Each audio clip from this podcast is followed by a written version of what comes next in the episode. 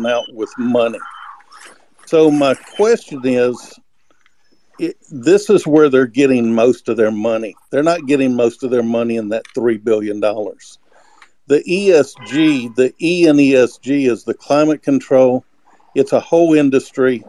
So I guess that brings me to my next question, and that is, we all know that the, or many of us know, and the ones that don't, I guess, will know now, know that the real controllers of the UN, and you can go to unpri.org, which is United Nations Principle of uh, Responsible Investment. Um, the largest institutional investors in the world, your BlackRocks, your Charles Schwabs, your Rothschilds, uh, your uh, SSGA, State Street, those corporations that control that manage roughly the the entire world's assets. They're called asset managers. Now they're only about one and a half to three billion dollar companies themselves. However, they control all the assets of all these major corporations. If you're paying into a stock, if you have you know, treasury bills, if you have anything that's an investable instrument that you invest in, you are paying into this system and you don't even know it. And they control this money. And so the way that they control the corporations is they go to the corporation and they buy up one company will buy 2%, another company will buy 8%, another one will buy 10% until they collectively buy up about 20% seems to be the, the lucky number because at that point they have enough control over the voting shares that they can fire the board of directors. Then they start implementing their system w- deep within the company. And it normally starts with the human resource. Anybody remember being told years ago up until now, hey, don't put your stuff out there on social media because if HR sees that, you could get fired or you might not get hired for a job. This is all coming from the UN indirectly, but it's coming through this extortion and blackmail system. So if you're wondering where the wokeness comes from and why certain people are using the word wokeness and the left hates it or the liberal hates it, that's why, because they've been exposed. Donald Trump went against it. He was one of the first ones. That's why he doesn't like the Paris Accords. The Paris Accords back is really where all this started and where it was backed up. Then you have the uh, then you have DeSantis with Florida. He backed it up. Elon Musk, the very platform that we're on right now, they came after him. He had the most carbon friendly company out there. And when he bought Twitter, they knew what he was going to do, and that was give the, the masses a platform to expose their their evil. And that's exactly what he did. And now they've gone after him. They want nothing more to put him out of business as far as this this company goes.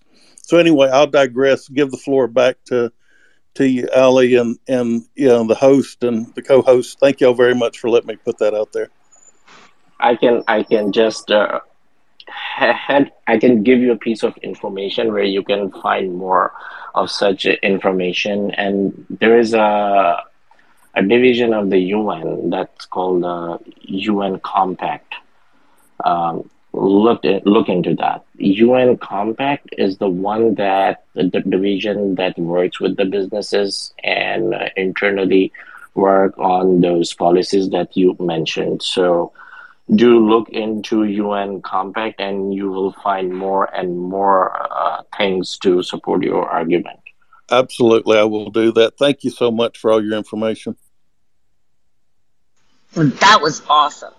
That was um good perspective and good um, questions. But you know what I just realized? Darn, we gave more money to Ukraine. We just gave them more money than the UN took in in a year. I find that a little bit egregious at, at this point. As as a nation that has infrastructure that has collapsed, um, you know, homeless people on the street, roads that are a hot mess, you know, a president that can't even tie a shoe or at least walk up the steps without tripping, you know, have making decisions and, you know, the UN you know, is is is sitting on the sidelines to do what? You know, uh, and that's the thing. The UN hasn't served the purpose that they allege they serve. And then the ideas that they put forward are completely antagonistic or against, you know, beliefs of many nations. You know, in the United States, we don't agree that we should walk on eggshells. We don't agree that we need to be using specific words when speaking or, um, you know, alter definitions. In the United States, you know, th- that is the ideology in other nations, you know, uh, they don't want Western laws. They want to stay to their laws. You know, we, we have that in places that wish to embrace Sharia law, and they should have every right to do so in their nation. We should not be superimposing.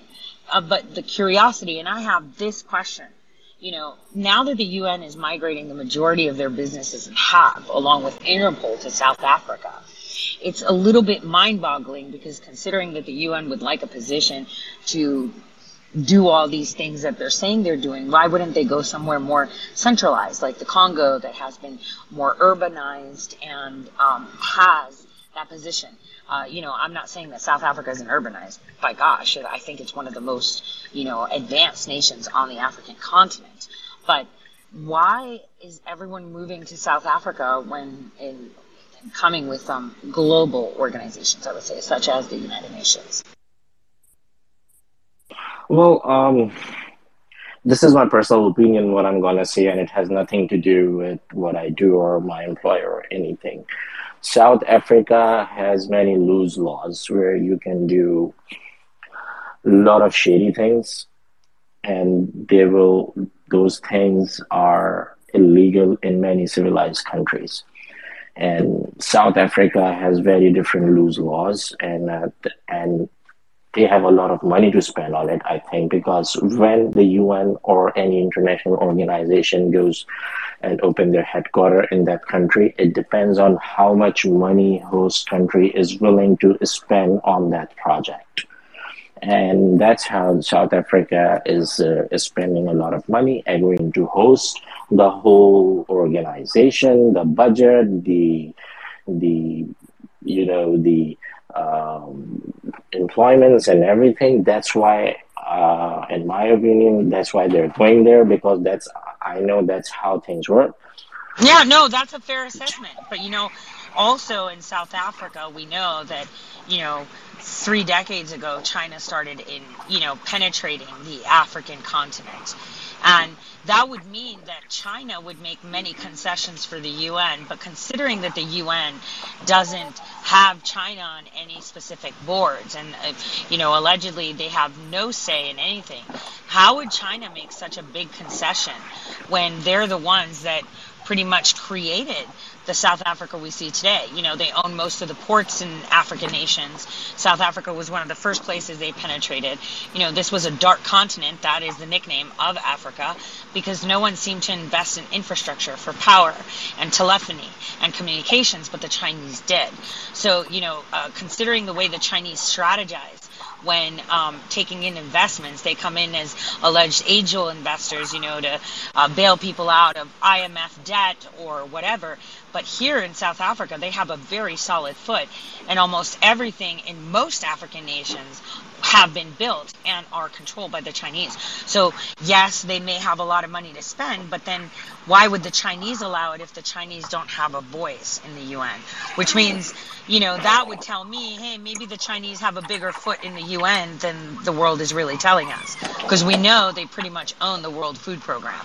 So, uh, you know, this is the, the, the, the, the crux of it. Why would the Chinese allow the UN to move their majority of the operations to South Africa and simultaneously have the European Council and Interpol make a move like that? I mean, it just it doesn't make geographical, geopolitical sense. If you have any insight to that, that would be fantastic. Of course. Of course, I mean, I, I am very much critical to the Chinese invasion. I would call it Chinese mafia thing.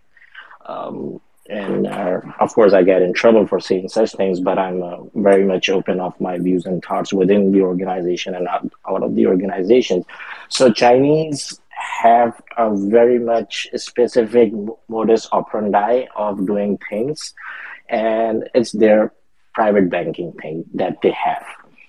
As you mentioned, that I, there's IMF, World Bank that gives people loan, and then there's a different thing. There is a more dangerous thing than that is called the Chinese loan. China gives loan to any country that would ask. And if you want some other country want four billion dollars, they would give that in one week. And there is 20% of the interest rate on that. If you are failed to give that money in a specific time with the interest, then you have to sell them the land of your country. You have to give a land of your country of that value to them. That's how they are doing all of these things. Uh, you were talking about South Africa. Nigeria is the one that has they lost all their seaports by the hands of Chinese. All the seaports of Nigeria and many other African countries are now under the direct ownership. I'm saying I'm using the word ownership. They are under the direct ownership of China because China gave them the money. They couldn't give them money on back on time and they signed this contract already like if you're not giving me money back or by this time i'm going to take this from you that's what's happening that's how china is controlling uh, half of the africa and the countries that they give money to. The similar situation is with pakistan. Half of pakistan's seaports are controlled by china and they're using it for whatever the purpose is and they're doing so much business and building so many things within there. And that's how they're controlling many countries that are the member of united nations. That's that's how they do. They give the money they ask you to give 20% in interest at a specific time you're not able to give that money back you will give them your land that's how they control things. Well, yeah, because a lot of European nations lost their ports, like Greece, you know, has Piraeus port, but the Chinese are profiting off of it. And, you know, it brings the question, you know, which one's the bigger financial bully, the IMF or China, right? China is a business deal. It's kind of like you saying, hey, you know, uh, you've got this, you know, park, right? And it looks like horrible. Here's what we're going to do I'll give you the money to build it. In fact, I will build it, but I will take royalties from it, right? Until you pay me that loan back. And if you don't pay it back after a certain period of time, I get to take it. That's an actual loan. That's legit a loan. But do the citizens know the stipulations of the loan? Do they have this? No. There's no transparency in the way the governments actually enact when they take these monies. And it seems as if, you know, because we're, we're, we're printing this money like crazy, um, people are bleeding. I mean, the debt that the United States has to China is insane, right? Our debt is way too high to be considered even a superpower. Like, if I was to look at this, say I was never on this planet, ever, and I was looking at just the numbers, I would say that America is one of the poorest nations. Yet it produces for the whole world. It's like we're constantly getting the short end of the stick. And, you know, while the UN would have been a fantastic idea, it has progressed to an idea of, you know, controlling it as one one nation under one banner. And and that's a big problem. I remember when I was younger and I was observing the merging of you know nations in Europe to become part of the European uh, European Union, right? And this was them forfeiting their own sovereign currencies to do so. And I thought to myself, well, this would kind of make sense because these nations have eons of history together. Almost if you were to create a, a, a united Asia, right? Pakistan and India, they fight.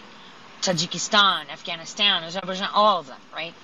But if they all actually came together, they have a lot of commonalities, they have a long history, and you would assume it would work. In fact, that's the biggest mistake people would make because you cannot superimpose changes on other nations for the sake of the economy because independently you would have an economy.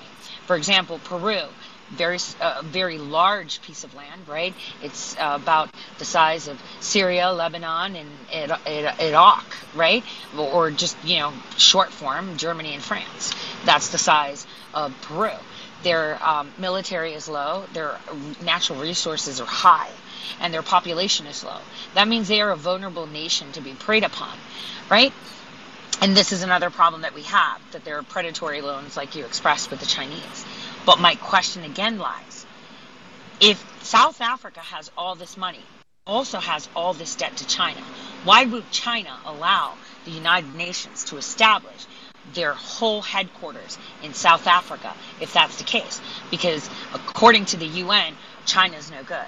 China can't be in here, but China runs the World Economic um, uh, World Food Program. They're in charge of that, and we know this because we have the Hunter Biden laptop. And you know, I, I we all know for a fact that they created almost all the infrastructure in South Africa, and this is why they're part of the BRICS money system. So, why would China and Russia allow the United Nations to move to South Africa if the United Nations, you know, give hardly any seats to Russia and any seats to China on anything?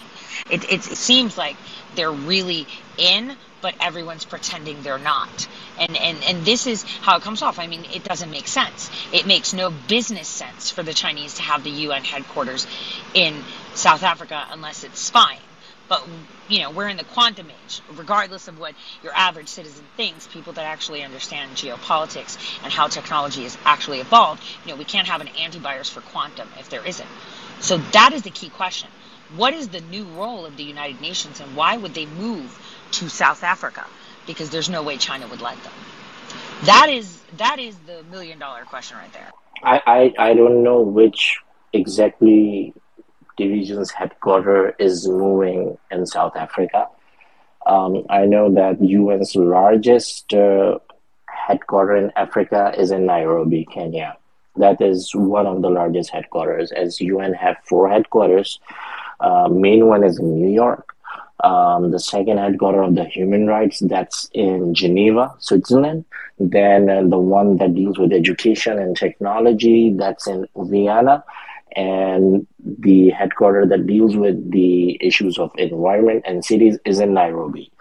So um, I'm, I'm not exactly sure which division's headquarters you are talking about is going in South Africa. Um, well, it's a majority of them. So did Interpol, and that's the question. I'm, I'm, I'm very, you know, I'm, I'm baffled because it, it, you know, if you look at it from an objective perspective, as is something that is a good thing for the people, I would kind of, you know, be like, well, this doesn't make sense. Why would China do this? So they, you know, that's the thing.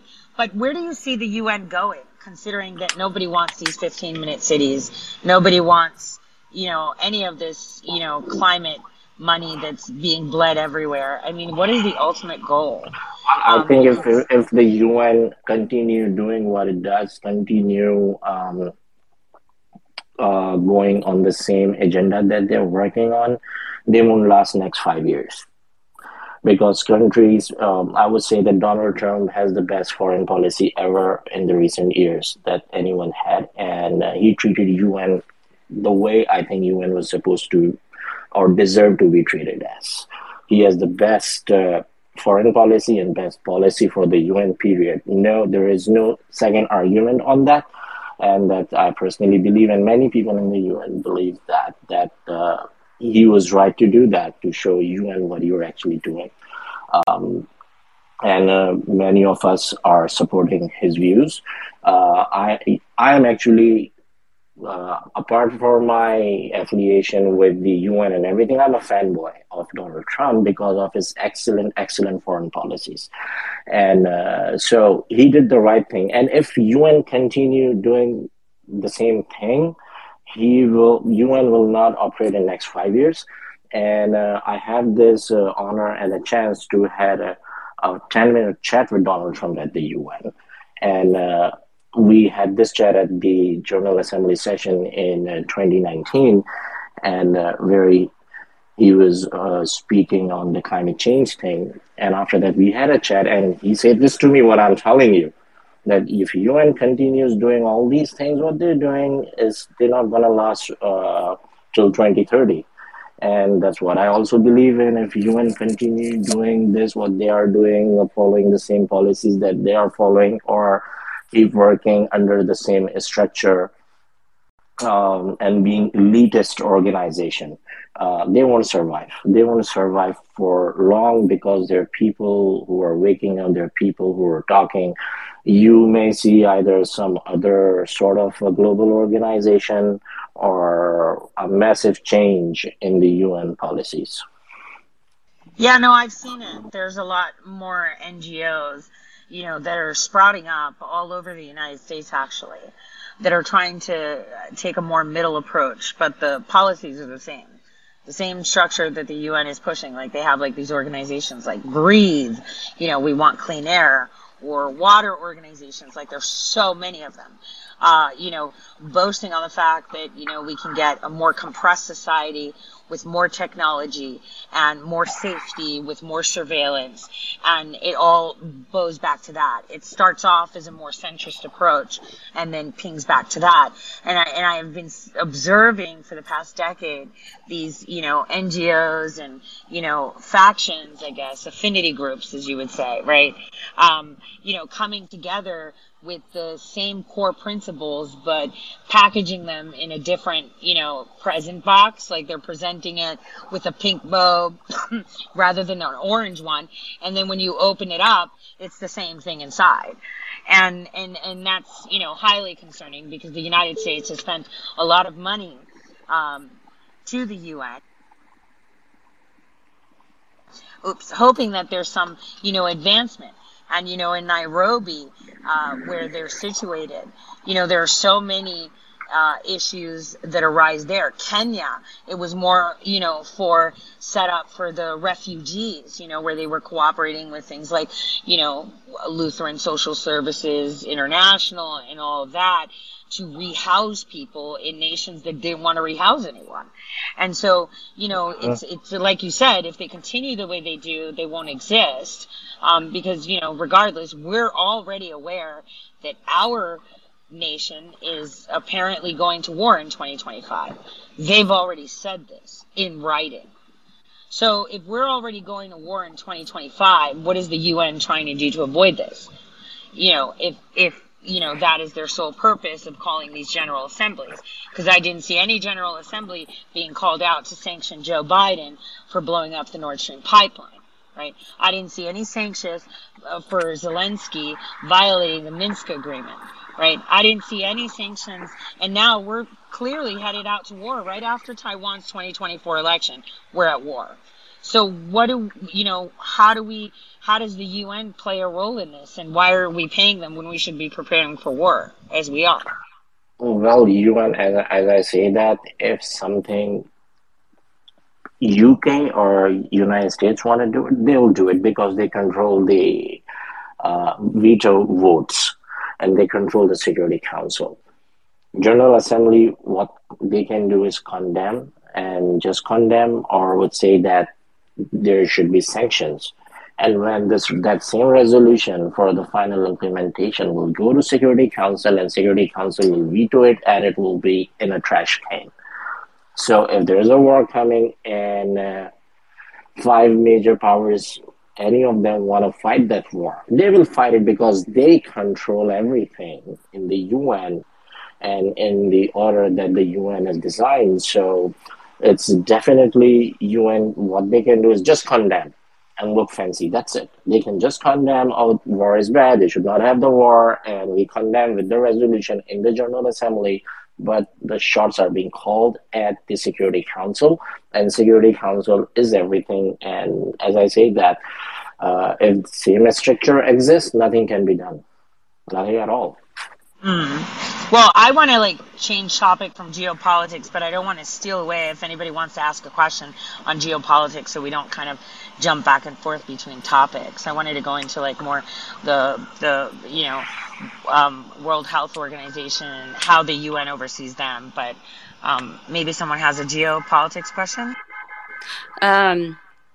Okay, so not really a geopolitics um, question, but it something you said there as far as you know china infiltrating and then when you can't pay your debts back you know they take your land uh, this was something that I was talking about prior to you getting on, Tori, was um, you know, this Bank of North Dakota thing, House Bill 1199 passed and the governor already signed it. There's been two bills, right?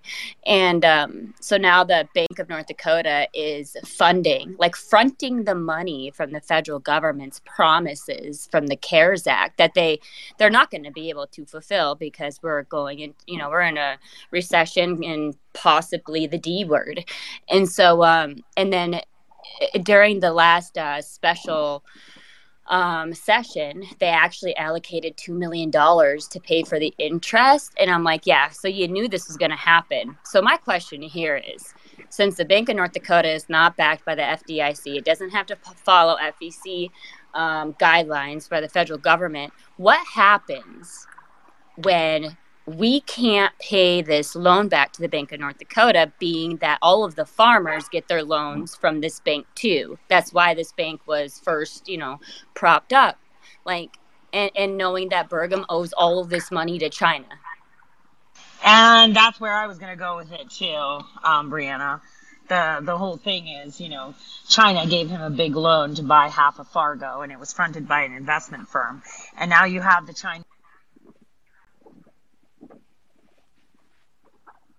The problem with the Bank of North Dakota, which is you know, it's one of the biggest washing machines I've seen, you know, for money.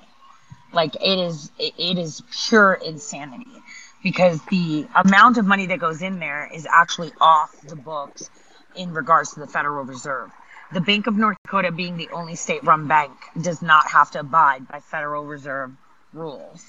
And if you noticed, most of the people that have run the state, uh, either as governors or senators, like Hoeven, for example, have sat on boards of or ran the Bank of North Dakota. So we obviously owe money to the Chinese, is what I would say. So how do we fix that? I mean, North Dakota themselves, they can come out and say something. Remember the legacy fund? They have how many tens of millions of dollars in there? So what is that? Dude, no, they they just fucking okay. So that's why I decided to be a North Dakota economic developer because I was told that the North Dakota economic developers, it's a stupid membership fee, like 200 bucks, whatever, that we would get a vote in where these legacy funds went. Well, hmm, due to COVID, they didn't allow those uh, votes to happen. And now, from what I remember, um, they just like took the money and decided to fund something in the general fund and like i'm i don't know i'm so i know I, defeated I know, no but you know when when when ollie discussed how the chinese do the loans that's exactly what the governor has been facing in that sense. But obviously, he's best friends with Bill Gates and created all these contact tracing things. So, um, you know, that may not be the case. Maybe it was a quid pro quo lend me and you'll get land, or I'll allow you to, you know, I mean, look at Fargo post COVID, right? How many Chinese scientists were there? Oh my gosh! I remember yeah. being there. I remember being there, and I was like, "What the heck?" I didn't know Fargo had Chinatown, and so it was it was a little bit concerning for me. I think I, I actually met up with Chris Berg, and we had coffee because I was passing through, and I was just like, "What is going?" Oh yeah, that's right. I was flying to North Dakota to pick up my handgun so I can fly back with it. That's it. so, you know, because I didn't want my kids traveling with my weapons, right? You have to have everything, you know. And I remember telling him, like, what's going on? Like, this whole hotel is booked out. And, you know, I feel like a minority here because, you know, I'm not talking Chinese. And it, it was a shock to the system to see that. So, you know, um, does anybody want to ask an geopolitical question or can we like shift to the who?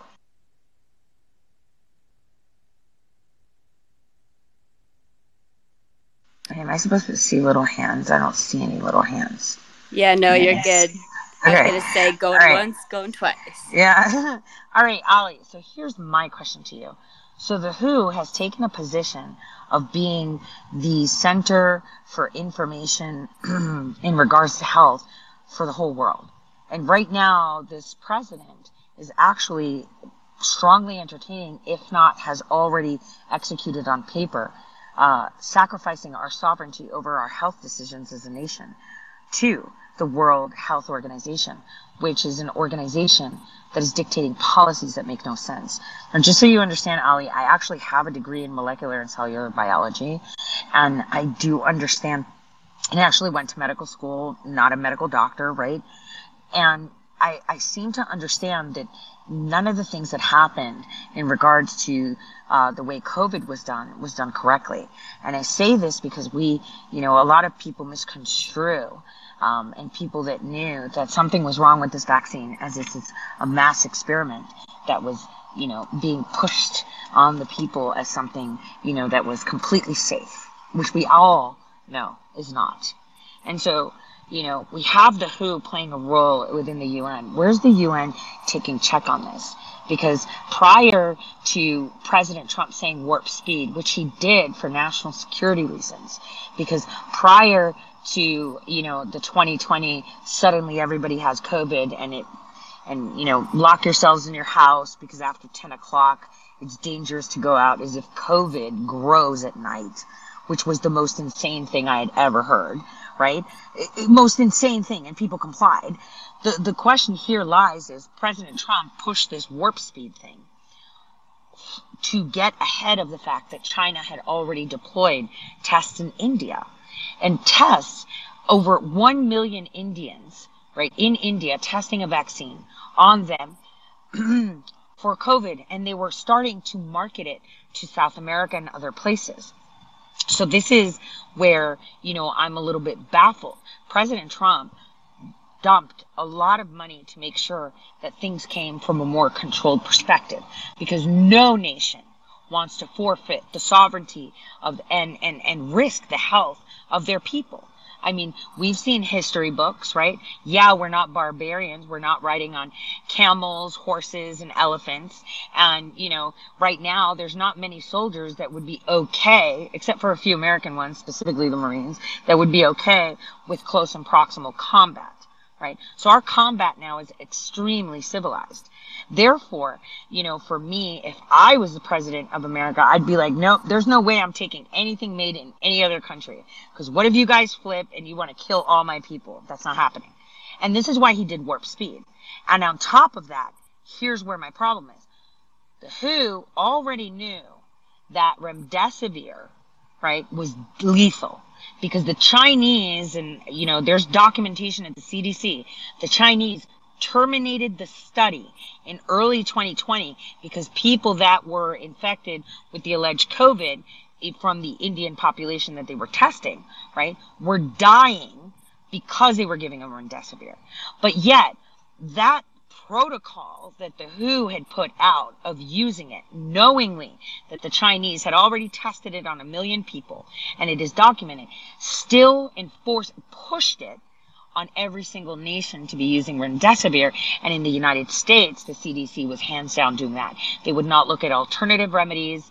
They wouldn't look at, uh, you know, things that we knew, you know, from uh, a variety of research, uh, you know, investigating HIV. We already knew the um, properties of hydroxychloroquine against viral agents. And I know this for a fact because I sat down next to the Latino epidemiologists that discovered this way before COVID. We shared a desk for a whole year doing, uh, you know, New England Journal Medicine puzzles in med school. So I sat right next to the guy who had discovered over correlating malaria patients and HIV to see the contract, you know, the how how high the rates were for contraction of HIV, which you know for me my question to him is how do you find volunteers to go have sex with HIV positive prostitutes unprotected. I mean, I still don't get that. But apparently when the, the, the person who had malaria, right, that participated in the experiment that was taking hydroxychloroquine, when they engaged in sexual acts with someone with HIV, they would not contract HIV. So there is bona fide evidence from, and this is from 2009, that this had been discovered. So if they knew that hydroxychloroquine had antiviral or, you know, helped in viral contractions, right? Why were they condemning it and why did they taint the Lancet Journal? I mean, who did this? And I, what does the UN say about this? Because I haven't heard the UN condemn anything like this. This is this is a crime against humanity. If you know that this is deadly, why are you applying it? If you know that this is a remedy, why are you saying it's not? Uh, so sorry. End of rant. Well, in my personal opinion, COVID 19, because when COVID happened, we were all told to report to World Health Organization.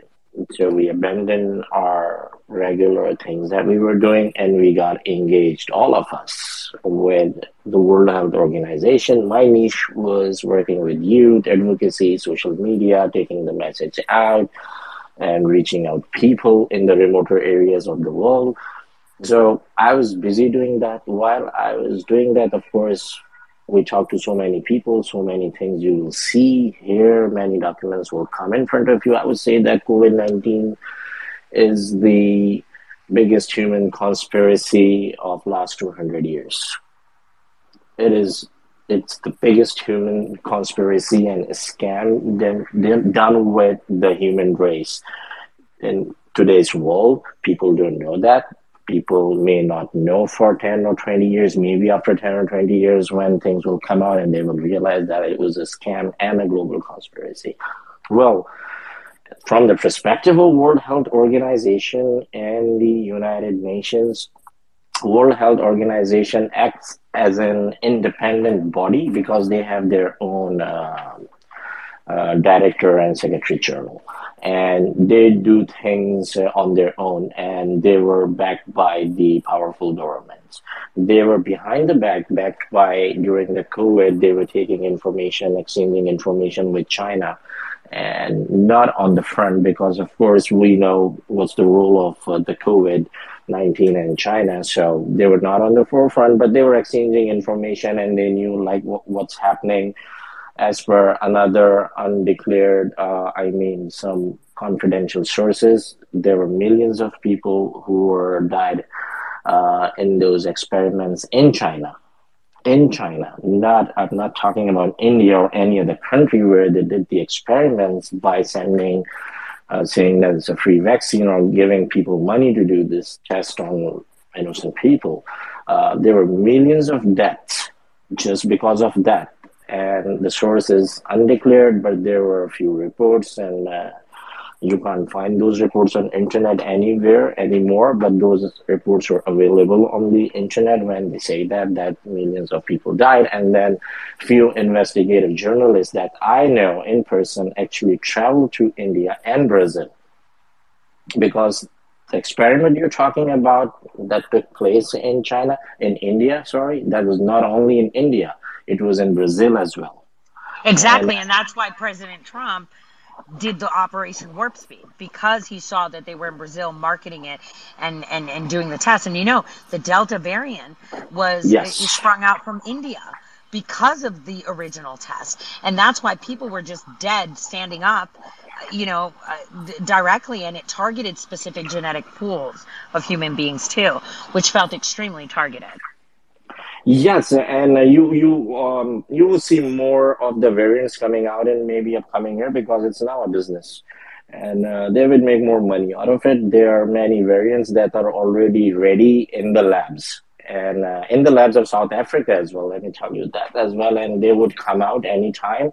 New vaccine, new business model, new money, and new model to scare people. Yeah, but that's what's going on, and uh, pretty much a lot of people are aware of the fact, but that's an uh, you know agent of uh, chaos. That's and this is an agent of chaos, and it worked really well in com- controlling the the global population and the global order. So that's what's going on. UN uh, and UN's uh, member states, many of them know that they're part of this uh, thing. What's whatever is going on. So I really is there any chance for reform though? Because you know the United Nations is supposed to be bringing nations together. This is what they allege, right? But they're embracing these woke policies of open societies, you know, and you know high digital and these you know mentalities of quelling the public and having more control and and that for anyone is is a problem. Even though they have been very successful in this open border policy you know i don't see anyone taking any of these you know migrants that are coming in everywhere you know into their homes. Because these are nations like italy greece they were destroyed with the with the whole waves of migration that the UN promoted, you know, and Libya has been destroyed. You know, General Haftar of Libya is fully capable of running the nation, yet for some reason the UN is holding on to Tripoli as the official government that doesn't coincide with the Libyans. And, and here begs the question, like, what is the actual role of the UN? Because it seems that they have a security council, but the crown and the United States can say, well, I don't care what everybody says. We're just going to do whatever we want. You know, and that doesn't sound right. Right? That well, there is a solution. There, there, there, there is a solution, and that's re-elect Donald Trump or someone like him that's the only solution because uh, I think because leader like him who have the uh, approach and who's more practical in doing things, um, he was very practical. His actions were really practical, and uh, you were doing great things. And uh, I think if you need a leadership like that, that leadership that knows what the problem is and how to take action. You don't go into talks and be all fancy, be all diplomatic. Sometimes you really need a direct approach and you need to shut down certain things. And if you have the next president of the United States, either Donald Trump or someone like him who have this direct approach, and when that person comes into power, then definitely have the power to reform so many things at the UN. Because well, why didn't they embrace him when they had him? Why didn't they embrace him? See, if they would have embraced the ideology of directness and, you know, standing firm in our sovereignty, but working together as partners, you know, um, you know, creating better trade networks and not this free trade, which is not really free, right? But actually creating legit networks because what the EU tried with their stupid Delors packets destroyed the agricultural economy in Europe right? They destroyed it by trying to control the fisheries and what states, member states of the EU were doing. So yes, Donald Trump speaks common sense. Yes, he was very direct. Yes, and he is a very strong businessman. I know from friends that work in the UN, some of them are ambassadors, right? They know people trembled and they all agreed. But the thing is, no one publicly stood to say, yes, you know, we need a little bit more of this. Because then people would take the UN a little bit more seriously and say, hey, we don't want these woke policies. Let's all reform. If we want to have some place at the table where we have all our leaders sit around and chit chat, you know, and have these conversations, which would be ideal, right? To, to have people talk. We are civilized. You know, we just cyber war each other or nuke each other now, right? There's just polar extremes now.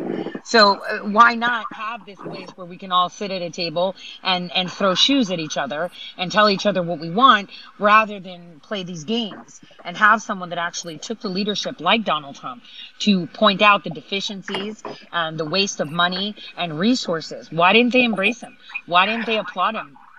I think because uh, there there was one thing that lacked with Donald Trump was I think lack of good team that he did not have the good team that can support his mission at the UN, and uh, because Donald Trump speaks the language of common man, he makes sense to a lot of people around the world. What is he's speaking a language of a common man? He's talking about the problems of a common man, and he have the direct solutions but the UN is the place where they are more diplomats. They have fancy word for everything and they know how to delay things. They use delay tactics and everything. If Donald Trump had the good ambassadors for the United Nations, who had more radical approach, or I would say direct approach, and they would have maneuvered things uh, on his ideology, on his agenda, then the things would have been really different at the UN. So if someone comes in next time and uh, with that approach, need a really good ambassador who would do all the work and would make these policies work. In- implementation of the policy is really important, really important. I think he lacked the good advisors. He ha- he do not have the good advisors at the UN.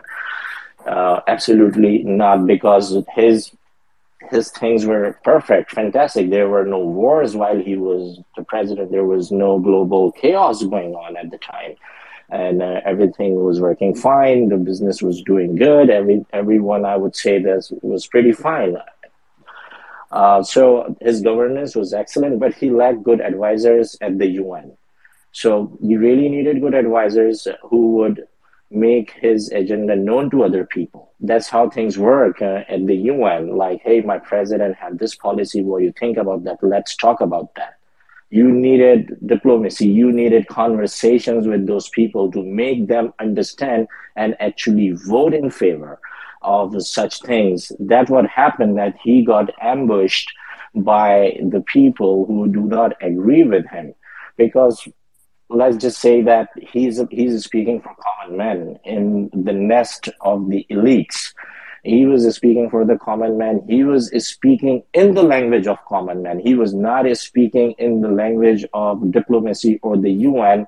So, what do you think? Elites won't like that. Definitely not, because I would say the same things. Like you know, if uh, a person is speaking for the common man in the language of the common man, elites will not like that that's why he got ambushed and they did not embrace his policies at the time. Now, many people are talking in the same way as I'm talking in the system of the United Nations and other organizations like uh, uh, European Union and uh, different SAARC unions.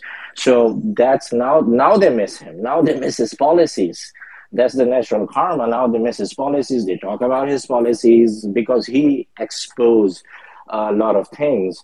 So if someone of uh, he or someone else comes in who have the same ideology next time, need a really good ambassador who knows how to make these policies work in the UN. If those policies working in the UN, then you will see the global order working in a right way. It's a lot of hmm. work. No, it is a lot of work, but I think that ship has sailed now because right now the problem that the UN has is that they see that everything is falling apart because they went in contrast to what people were saying. And it seems almost like that ship has sailed. It, it, it almost seems like there's no going back. Because even if President Trump comes back, I think, you know, getting rid of UNO and all these things that he was, you know, saying that he should do because it's not contributing, you know, makes sense you know, it, it, we're at a point as a global structure, right? With all these land masses, with so many people, you know, uh, playing footsie, and all this information is coming to the surface. And now the elites, as you as you say, as you state them, you know, they're the intellectuals that believe in their ideologies. They believe these things. It's not like they're saying it because they actually believe this stuff. I like to see the good in humans at first, right? And this is one thing that they actually believe this.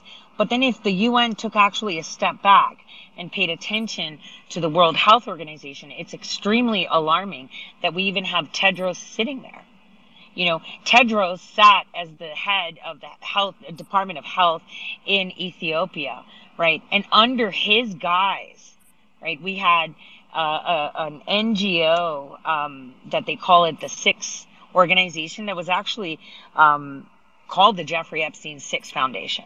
The Six Foundation was clearly experimenting on Ethiopian children to advance the knowledge of AI for 15 years under Tedros.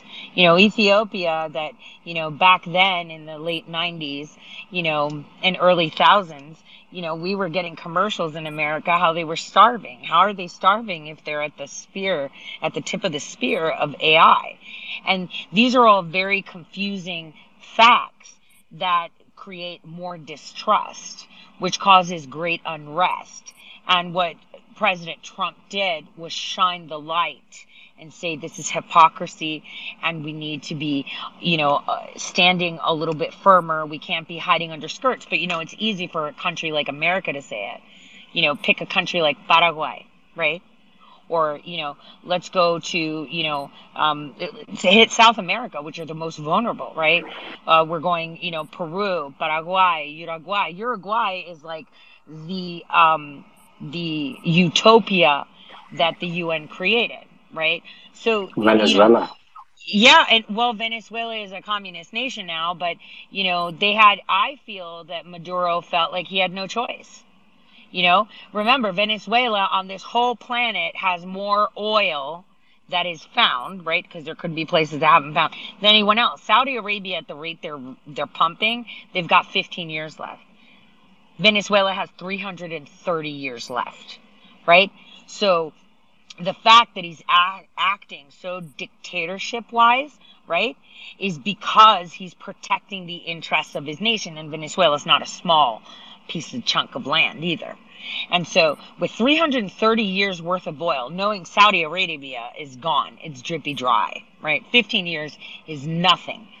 Every one of those nations that profited off of, you know, this black gold, right, are now starving and they're throwing themselves into 15 minute cities. This is why, you know, you know, we see places like Abu Dhabi and you know the manufactured islands and the 15 minute cities this is there's a purpose behind it because they know that their time is up in being oil kings right because it's in venezuela now and so uh, you know the one smart thing i can say about china and russia is that they have been extremely friendly with venezuela for that reason right and and, and so uh, going back to the thing there's so many nations that want to stand on their own but they can't because of organizations like the World Bank, because of organizations like the IMF. I mean, their actual currency is dead, right?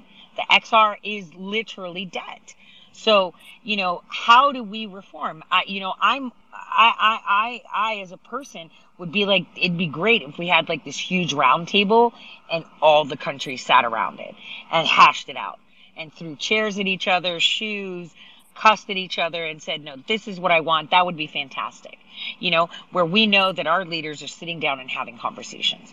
That would be an ideal UN, if anything, because we're all sharing the same dome here, right? So, how do we get this done? How do we work to that? You're reaching out to the youth, but the only youth that's coming to you are the ones that don't know what gender they are, right? And the ones that, you know, think that, you know, not having responsibility, they're, you know, they're, they're, they're changing science.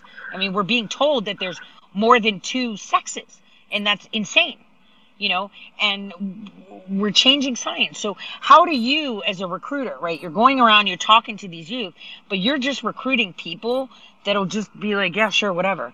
As long as you know free this or free willie it's it's, it's weird. How do we fix this? When we're at this point that there are nations that are so vulnerable like uruguay paraguay you know peru you know they have nothing. If a nation wants to, they could walk in and take them over in a heartbeat. You know, it's almost like the Swiss with the little knives, right? They have nothing. So how do we fix this? You know, intimidation. So, well, I, I, I totally agree to that. I 100% agree to that. And it, it took years for me and my team to make the model that we are working on. And that was the reason that we have to really fight so hard to make this new model uh, that we're working on and minus the government and reaching out people directly. That's one thing i totally believe in that. If we work with the people directly minus the government minus the system work with the people directly and try to change how people think because they're they're, they're telling you what they're seeing on internet or what they're seeing in news and what they're being fed through the news channels or internet or the fake news. Uh, they will say that that their mind is made up that way. They don't even know what their actual problem is. Like you say that they're confused young people who don't know their gender they're changing the signs. I 100% agree to that 100% they're going against the natural order and that's not how the things work. So um, we're working directly with young people and that's what needed to be done work directly with the people and tell people what's going on and how to fix the UN. If you remove the whole Security Council thing, that's how you're fixing the UN. That's when everyone will sit on a round table. They may throw chairs at each other, they may punch each other, but we'll come with a common solution. And the only hurdle is the bureaucratic structure of the UN, and that's the Security Council. That does not make sense because once the majority decides something or majority wants something, the Security Council just veto it and it's done for good. That's how you will change the system. Number one, work directly with the people, minus the government and the system. Try to work directly with the people, and that's what I'm doing. That's what my team is doing, and it took years to convince the UN system and the people there that we really needed to work directly on the ground. Let's reach people out, remove the government barrier. UN absolutely cannot do that. And that's when we have to step out of the traditional UN circle, UN things that UN does, and reach people out and uh, try to talk with them and bring it's bring their values, their voice at the UN not UN automatically fed voices because UN have or the global order have its own things that they tell to the people and they believe in that. But we work on that, bring the people's voice in the UN. That's how one thing you can change it. When there are so many voices, when there's so many people yelling and raising issues in different meetings, and uh, we really need such kind of a people at the UN and in the system that they would bring other people's voices in and bring like-minded people in the system and they would start working and speaking on it and then people will start raising out. Is the same example what the Donald Trump did at the UN. He, he did some fantastic. What he was speaking, people reached him out like me who believed in what he was saying and he left behind his ideology that people are following and speaking on in the UN system, and that's working out really well.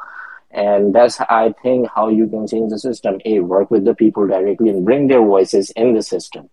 And second, remove the Security Council or change how Security Council can veto majority of the world's issues. Well, okay, so we'll okay. Let, let let's stay on that security. You know, I know a lot of ambassadors, right? UN ambassadors, very good friends of mine, and they speak common sense too. Though when when requesting, you know, structure, they're like, "Well, I'm not really in that. I'm only in the you know General Assembly." And you say the Security Council will remove them. Then what? Do we delegate powers to the General Assembly then for each UN ambassador? You know how, how would that how would you envision that? Because right now if you were out and you were talking to my children hey join yungo. You know we want new voices. We want this.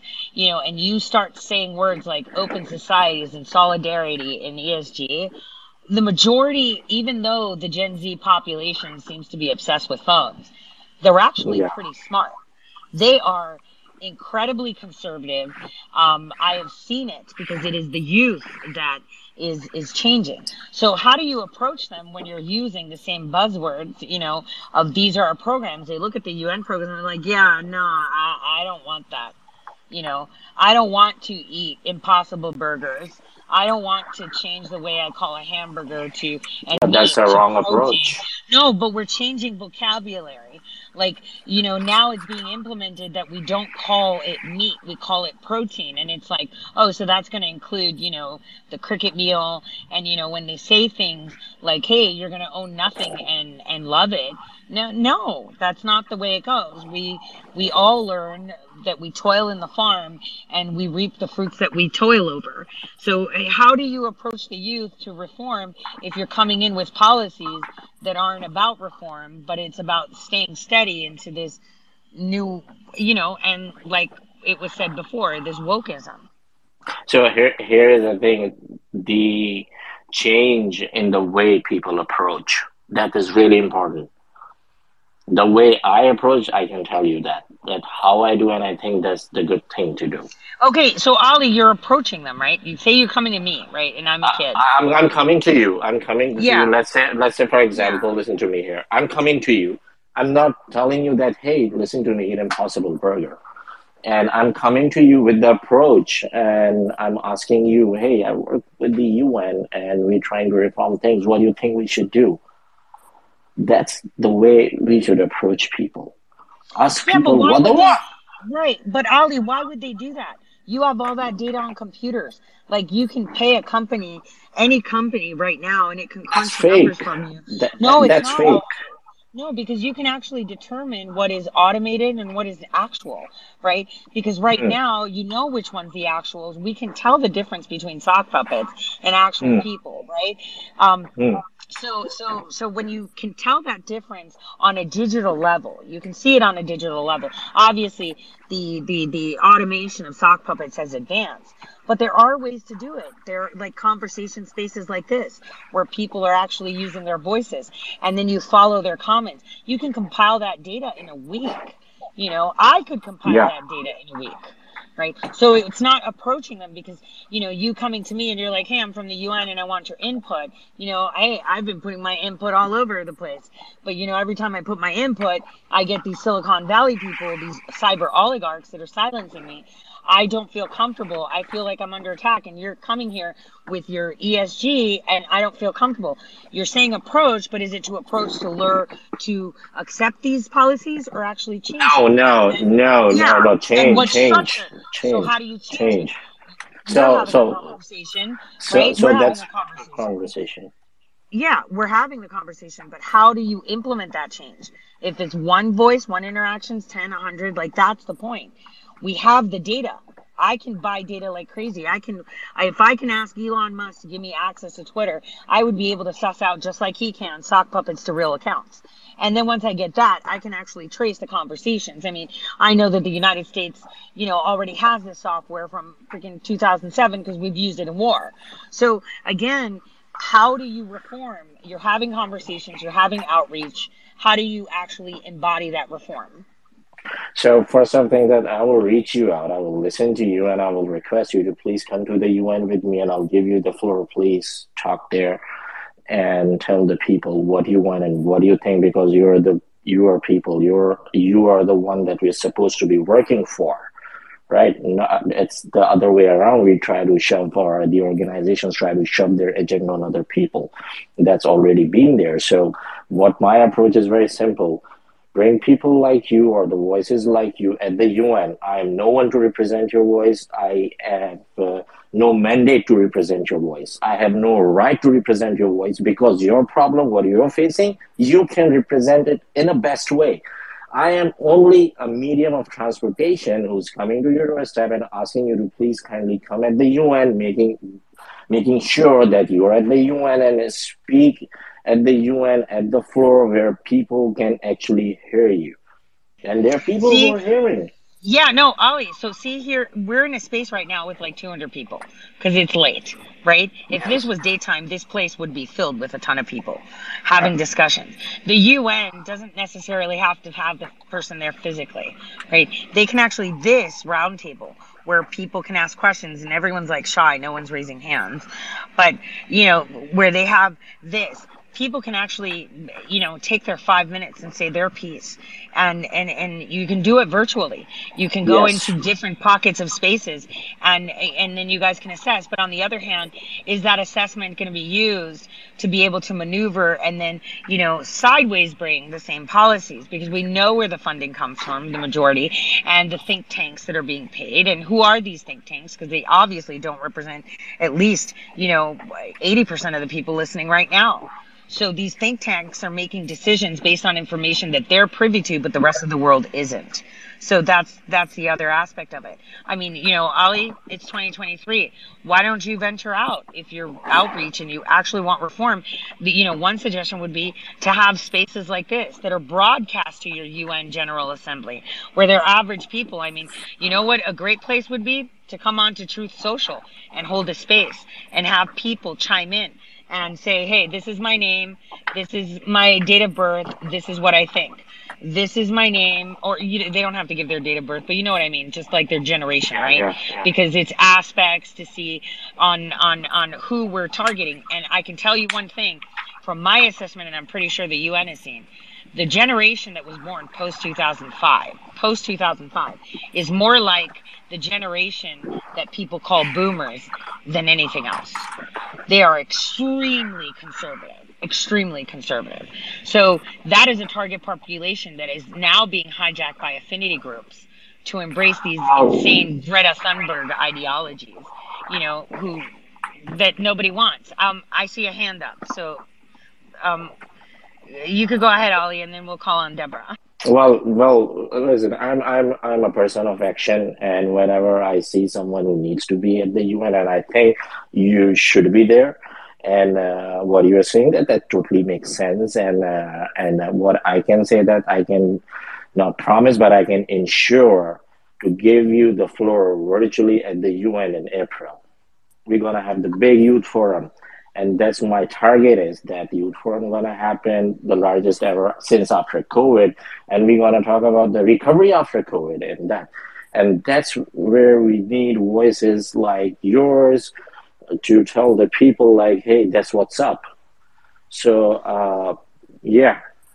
Let's make this yeah and, and, you know that's what i'm saying. All these people in here would have to contribute.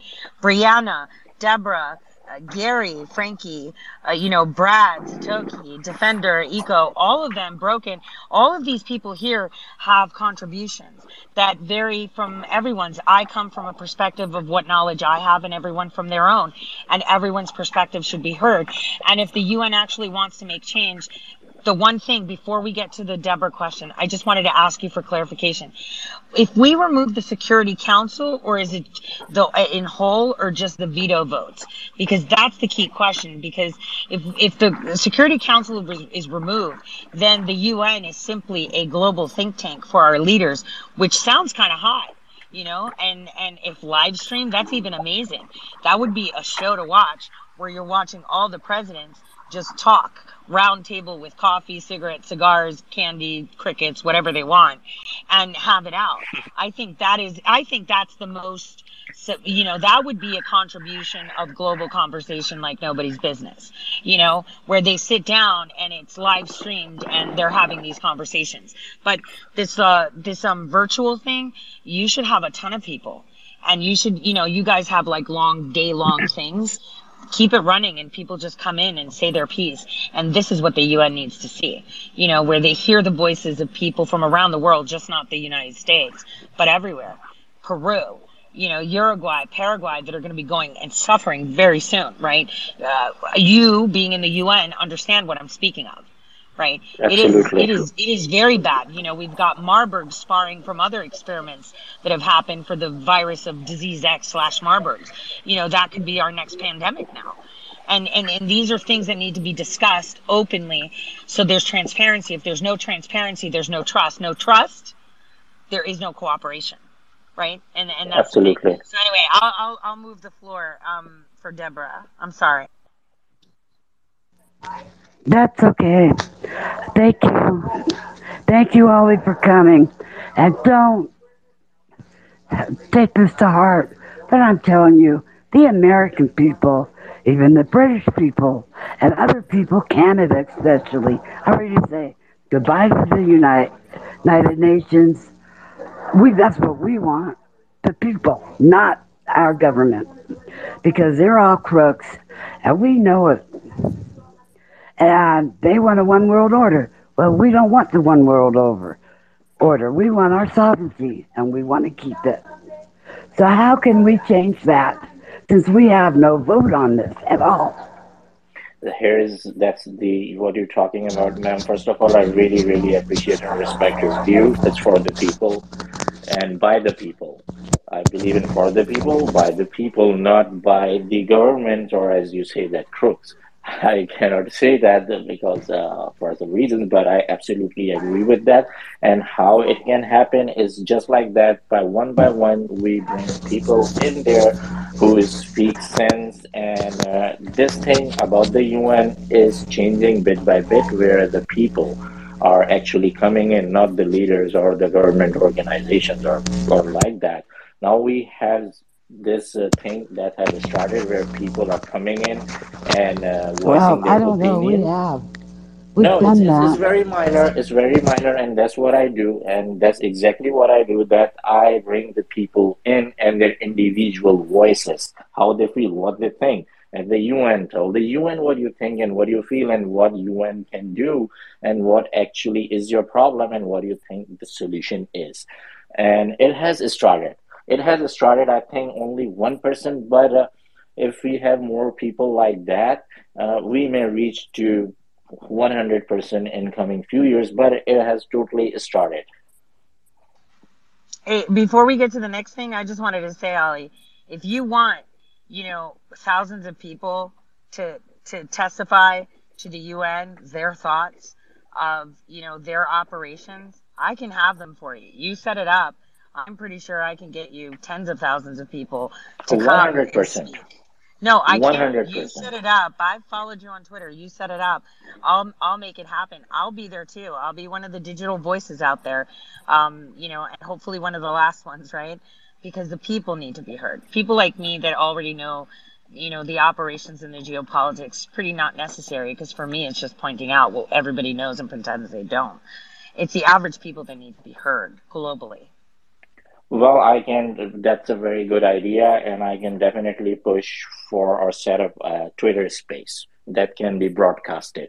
And in that the would... Twitter space, in that Twitter space, I can bring in some key players of the UN, like the directors or the, the head of the departments, where you can talk to them directly, where they can listen to you or answer your concerns and. Uh, best thing can be can be broadcast live at the UN Web TV.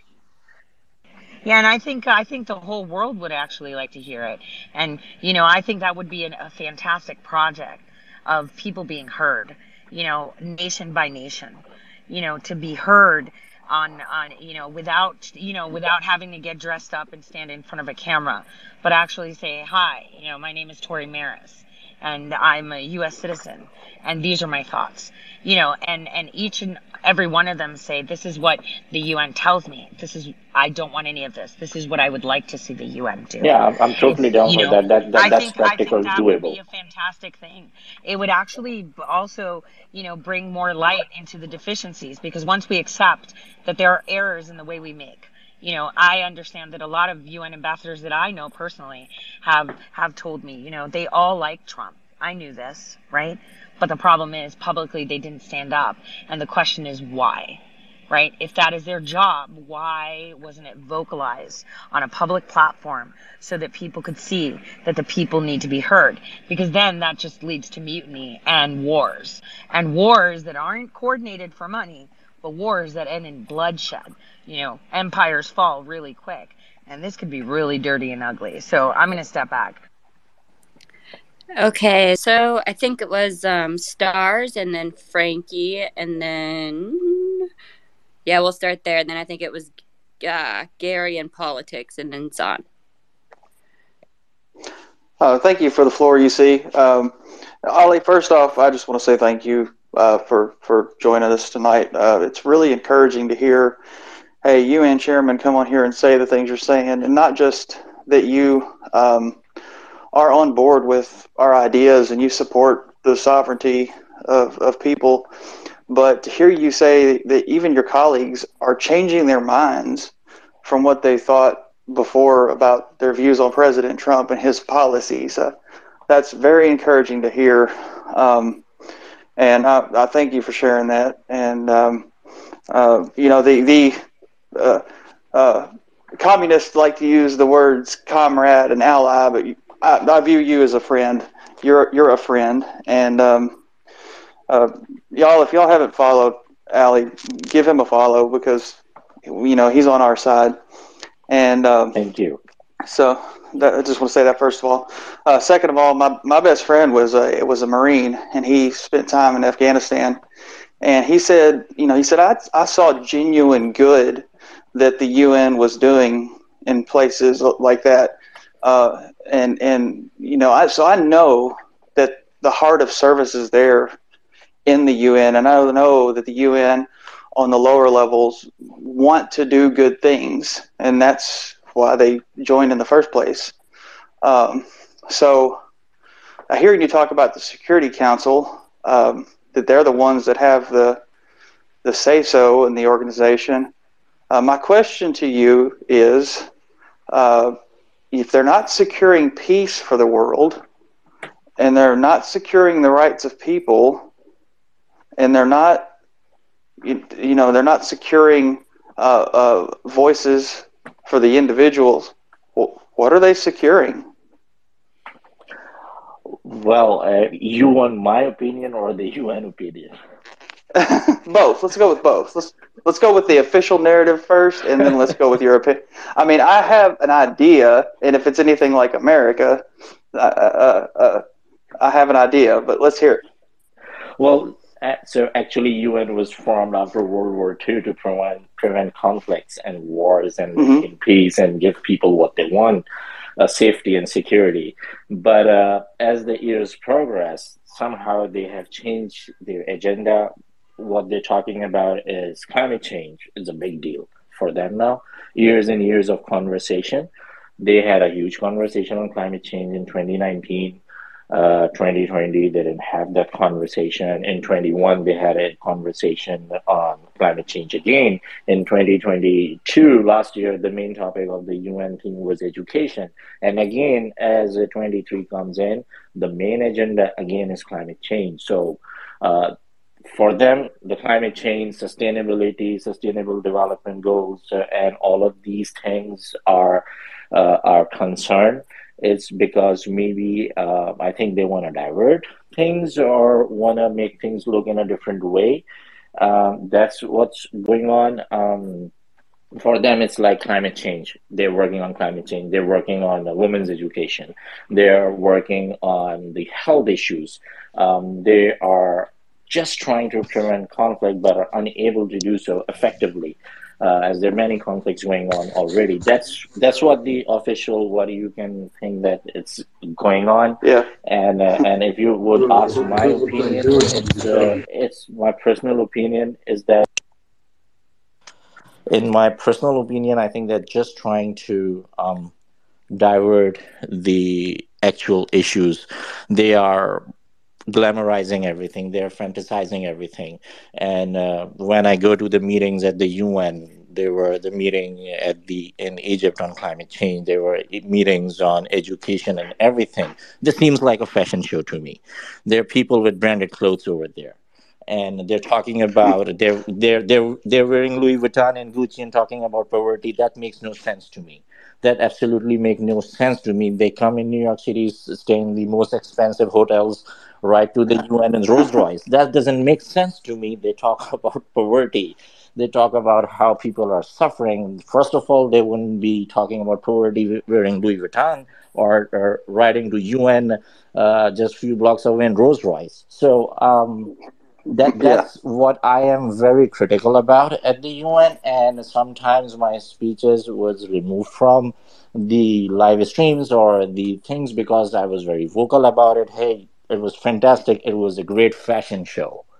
It was a fashion show. I yeah. saw a nice shoe. I saw a nice uh, jacket. I saw a nice sunglass, and that's what what, what right. it is.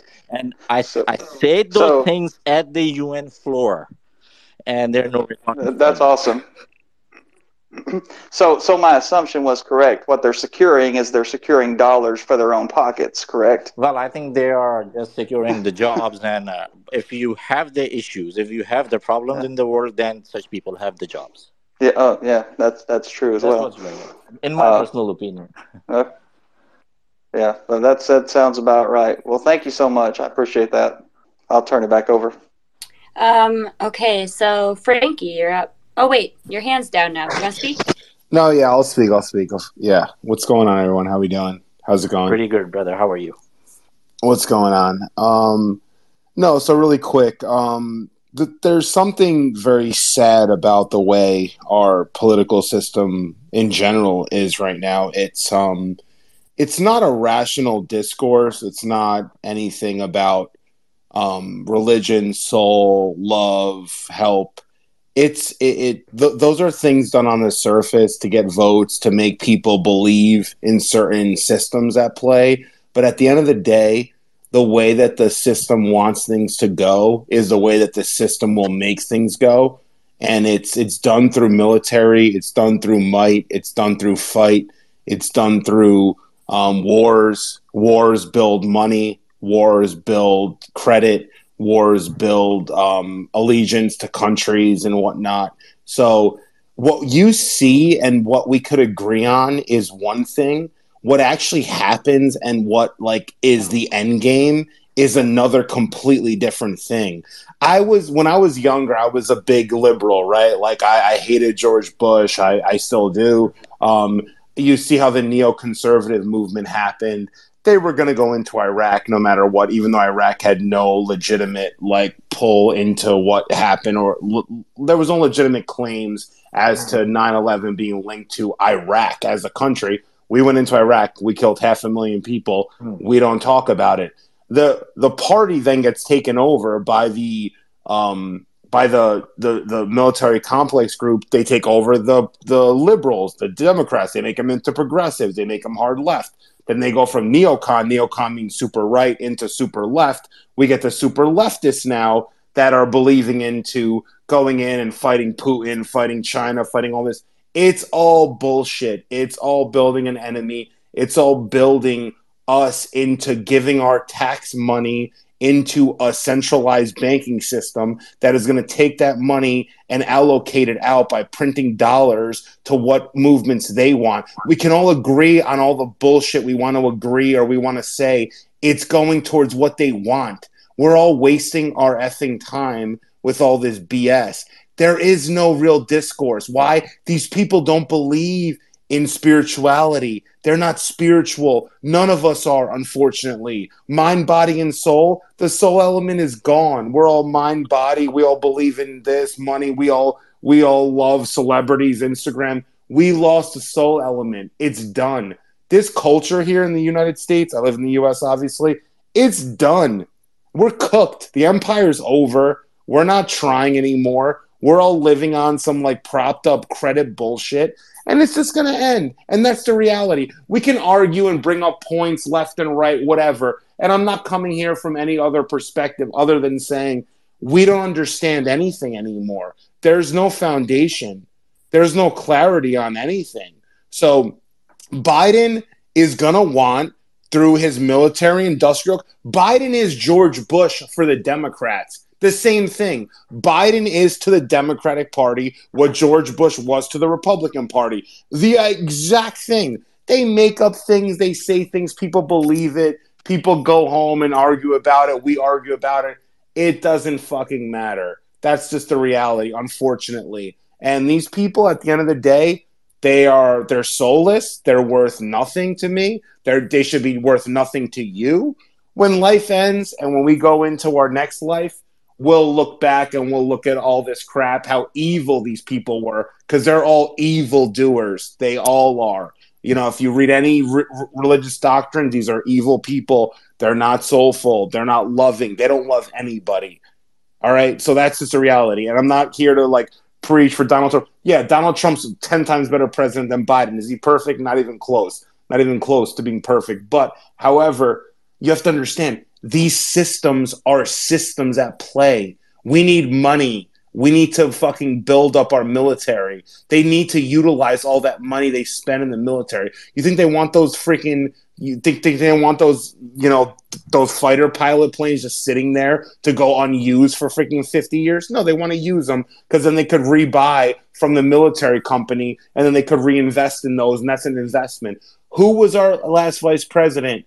uh, under Bush was Dick Cheney. Dick Cheney was the the the CEO of Halliburton, who made forty billion dollars after the war in Iraq. Halliburton, he was the CEO. These are military complex, bro. Uh, people. Frankie, That's it.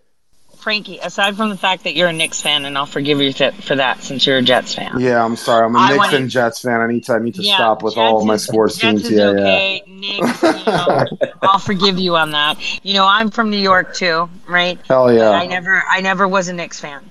Look, yeah, New York sucks what now, you're though. Saying, but what yeah. you're saying is the frustration. But here's the thing: how do we solve the problem? They're not listening. These are people that think that you know we're beneath them et cetera, et cetera. A lot of us have this more than these people that are making these global decisions. And your frustration is warranted, and your military buildup. I'll have you know, the reason that I agree with that is because then would be in a vulnerable position like nations like Paraguay and other South American nations that are complying and accepting deals and money and making concessions on the backs of their people because they're deficit in being able to defend themselves. Because unfortunately, human nature does have this. And if we look at history, we see it. You're weak, I take over. Right? And I get it. Yeah, there's there, there's one way. There's only one way. There's one way. There's one way we're gonna beat this system, and unfortunately, it's the only way. And I'm not advocating for it, but it's inevitable. It's revolution. These elite But- groups. but Frankie, No, we have to take have- out these elitists. They have to be they have to be taken out. Not, not that you have to kill them. You have to take them prisoner. You have to take them under our, our reign. You have to have a real democracy where people actually can vote. Elections are always rigged now. They Biden Biden got in with a rigged election. Let's just be honest. It is what it is. I'm not like saying it is what it is. Look at the numbers. All the swing cities. They're the only ones Well, that had no, to bump I up in. agree. It is I what it is. It is what it is. No, I mean, listen, I, uh, that's I it. agree with you. I agree with you. But if you haven't Bush realized, won a rigged election also. Bush did not beat Gore. Bush won a rigged election in, in, in Florida. Yes. Why? So they can go into Iraq. They use Bush to go into Iraq for the oil, for the Iraqi war, the bullshit war. They know this. They plan we we talk about these people have been planning this thing for fucking 20 years. They know what the fuck they're doing. We're sitting here arguing. They're the smartest no, ones. we're not arguing. We're not No. arguing. Actually, what we're saying. I'm not saying you. I'm saying like I'm No, no, rhetorically I'm saying, it. Yeah. No, uh, yeah, I know, but we're that's the thing. Instead of us just saying, "Well, this is this, this is this," which is, you know, at the point of, you know, let's just turn the table over and just say, "Fuck it, let's roll over, let's all die." Then, that's the answer. We have been in a revolution, but unfortunately, you know, in a civilized revolution, in a civilized war and hostile takeover, as to how the citizens of many nations see it, because it's not in just in the United States. There are revolutions right now that aren't being televised across the world in in small pockets. Ali's pretty sure of that, right? Like today, I was showing people on my show how in Peru, you know, they're in a state of emergency, right? Which under their law means that the military can actually shoot citizens on the spot, no questions asked, no penalty, right? That is terrifying to think of it, and their military is very small. Right? They don't have much manpower. So again, rather than us say we need a revolution, we are already in it. And it is in the nicest way because it's civilized, because we're all civilized. You know, just a hundred years ago, people used to go hang out at the square and watch people get hung. We don't do that anymore. If someone hangs someone in the square because they stole a tomato, right, you're more than bound to get your ass kicked for hanging someone in the square in the first place. So people evolved in regards to, you know, civilizations in general throughout history.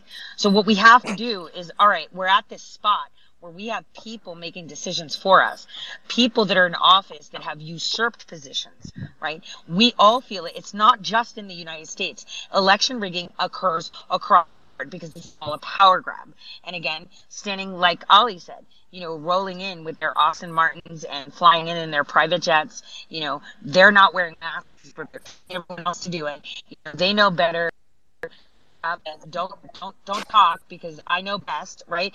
Mentality. You're all gonna do this because he said so. You know, I was one of the only people that advocated the CDC. I kid you not, and that got my my federal work study, you know, terminated because I was appalled that the H1N1 vaccine was being, you know, the, the flu vaccine that turned out to be H1N1 was being cultivated in porcine cells. I'm not a Muslim, right? I'm an Orthodox Christian.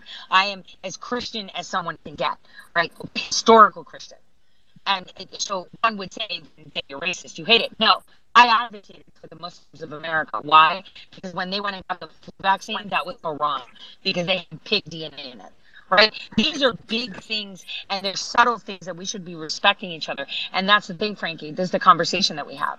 How do we fix this? And one thing is, you Yeah. know, just from this Twitter space here, you know, Ali can have all of us say, here's my solution. Because we can a million things. I could tell you a million things about Ali that I could throw back at him and say, no, you're in the civil society thing.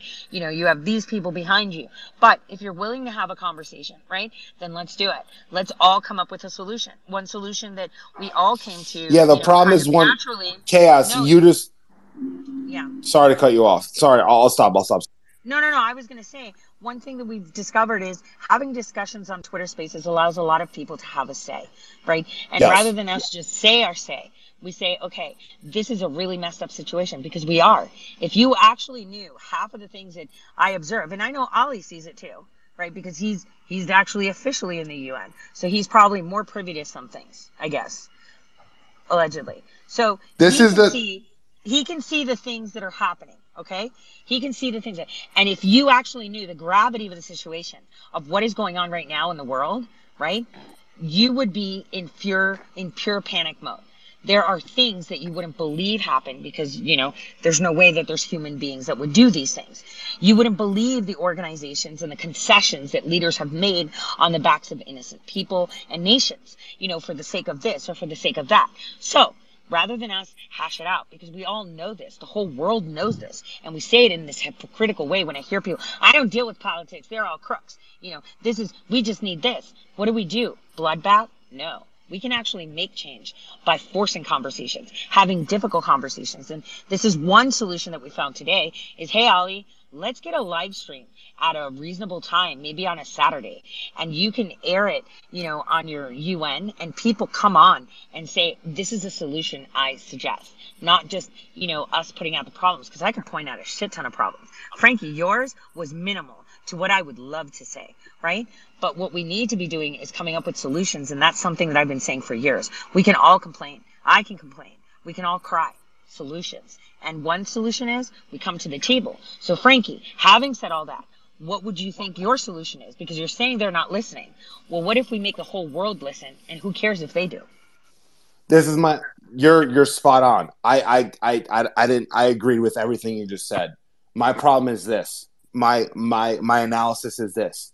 When you have the good versus the bad, what do the bad want to do? Evil people, they don't care about death. They don't care about life. They're evil. They're they're they're it's like you ever hear the thing? It's like you can't kill terrorists. You can't get rid of terrorism because they're willing to blow themselves up to kill you. It's kind of the same analogy right? Like it, the evil side they're willing to kill themselves to kill you. They don't care about death. They don't care about war. So when you're fighting people that are that evil these are satanist like like loving people like these are these are demonic people i'm not saying satan i'm talking No, about no, no, satanism no. like no, no, I'm saying these are like grimy people. Like these aren't like people you can have a convers. They don't want to have a conversation. They want they want you dead. I'm just saying, Alright, like like they don't right, give a fuck. Frankie, you're right. But guess what? They are few and we are many. So it doesn't matter. No, no, no, no. It's No, the to me. It's the opposite. No, no. no. They are many. We are the few. I'm telling you No, right now. no, we are the few. They're the many. No. The Right. sa- I, I, let, let me say something. Let, let, let me say something. My two cents on this. What Frank is saying is absolutely what a common person would feel. And uh, Frankie, let me tell you, you your thoughts are in majority, not in minority. I can tell you that 100% because I go talk to a lot of people all around the world, not just in the United States. I talk to the people everywhere. Even I got mails or messages because when I do such speeches, like when I talk about it was a nice fashion show. Uh, what about people? Let's talk about people.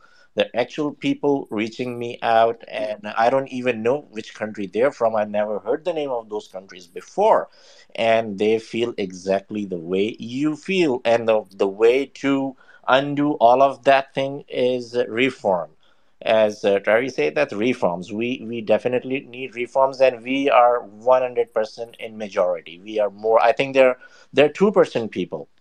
We call them two percenters. They're just two persons, and we are ninety eight percent. We are ninety eight percent people who feel the same way, have the same problems, and uh, we are in majority, and we need to find. but Ali, we haven't helped it. We haven't helped it. The, the situation is getting worse we need to be united. I think those ninety eight percent need to be united in a same course of action, and when ninety eight percent of the people either speak or act in a one uniform way, that's what the revolution. Ali, the way you think, the way chaos thinks, the way unapologetic thinks, the way we all think, I'm telling you, we're in the minority, man. We're in the Frankie, we're Frankie. I'm telling you, we're in the give you an minority. I'm telling you, bro. You're, yeah, okay, listen, Frankie, we're in the minority, you say. Let me give you an example in the United States that the majority of the people I, that I see here, a few of them have taken part. Okay? Here's here's I'm going to take you back to 2021. In August of 2021 in July, uh, thousands of American citizens wrote letters to their attorney generals telling them that you have a parent's patronage. You need to do this. They wrote a letter and they mailed it to every single attorney general. Every single one. They organized and they sent it. When the OSHA mandate landed, right? I, I have a very small business, right? Because I, I, I, do my media stuff, right? And I use that as an excuse to chime in on the SCOTUS case. I actually was in that case fighting against the OSHA mandate. And do you know that the attorney generals that stood up actually used language from those letters they got from the people? So that is key. That is just one bona fide example where you can see that if people unite, they get it done. But the problem that we have is that, you know, kind of the same thing that the people in the UN have. And I know a lot of ambassadors, and I can tell you, they love President Trump. I was at a party in DC held in his honor by UN members. And I was like, when when are you guys going to say it publicly? And they said, you know, we're not unified. And that is the problem. And I see that in America because there's so many people that want to be first in doing things, throwing money at organizations. We don't need money to fix things. We need to be heard and we need to create our own platforms if they, if they don't give it to us.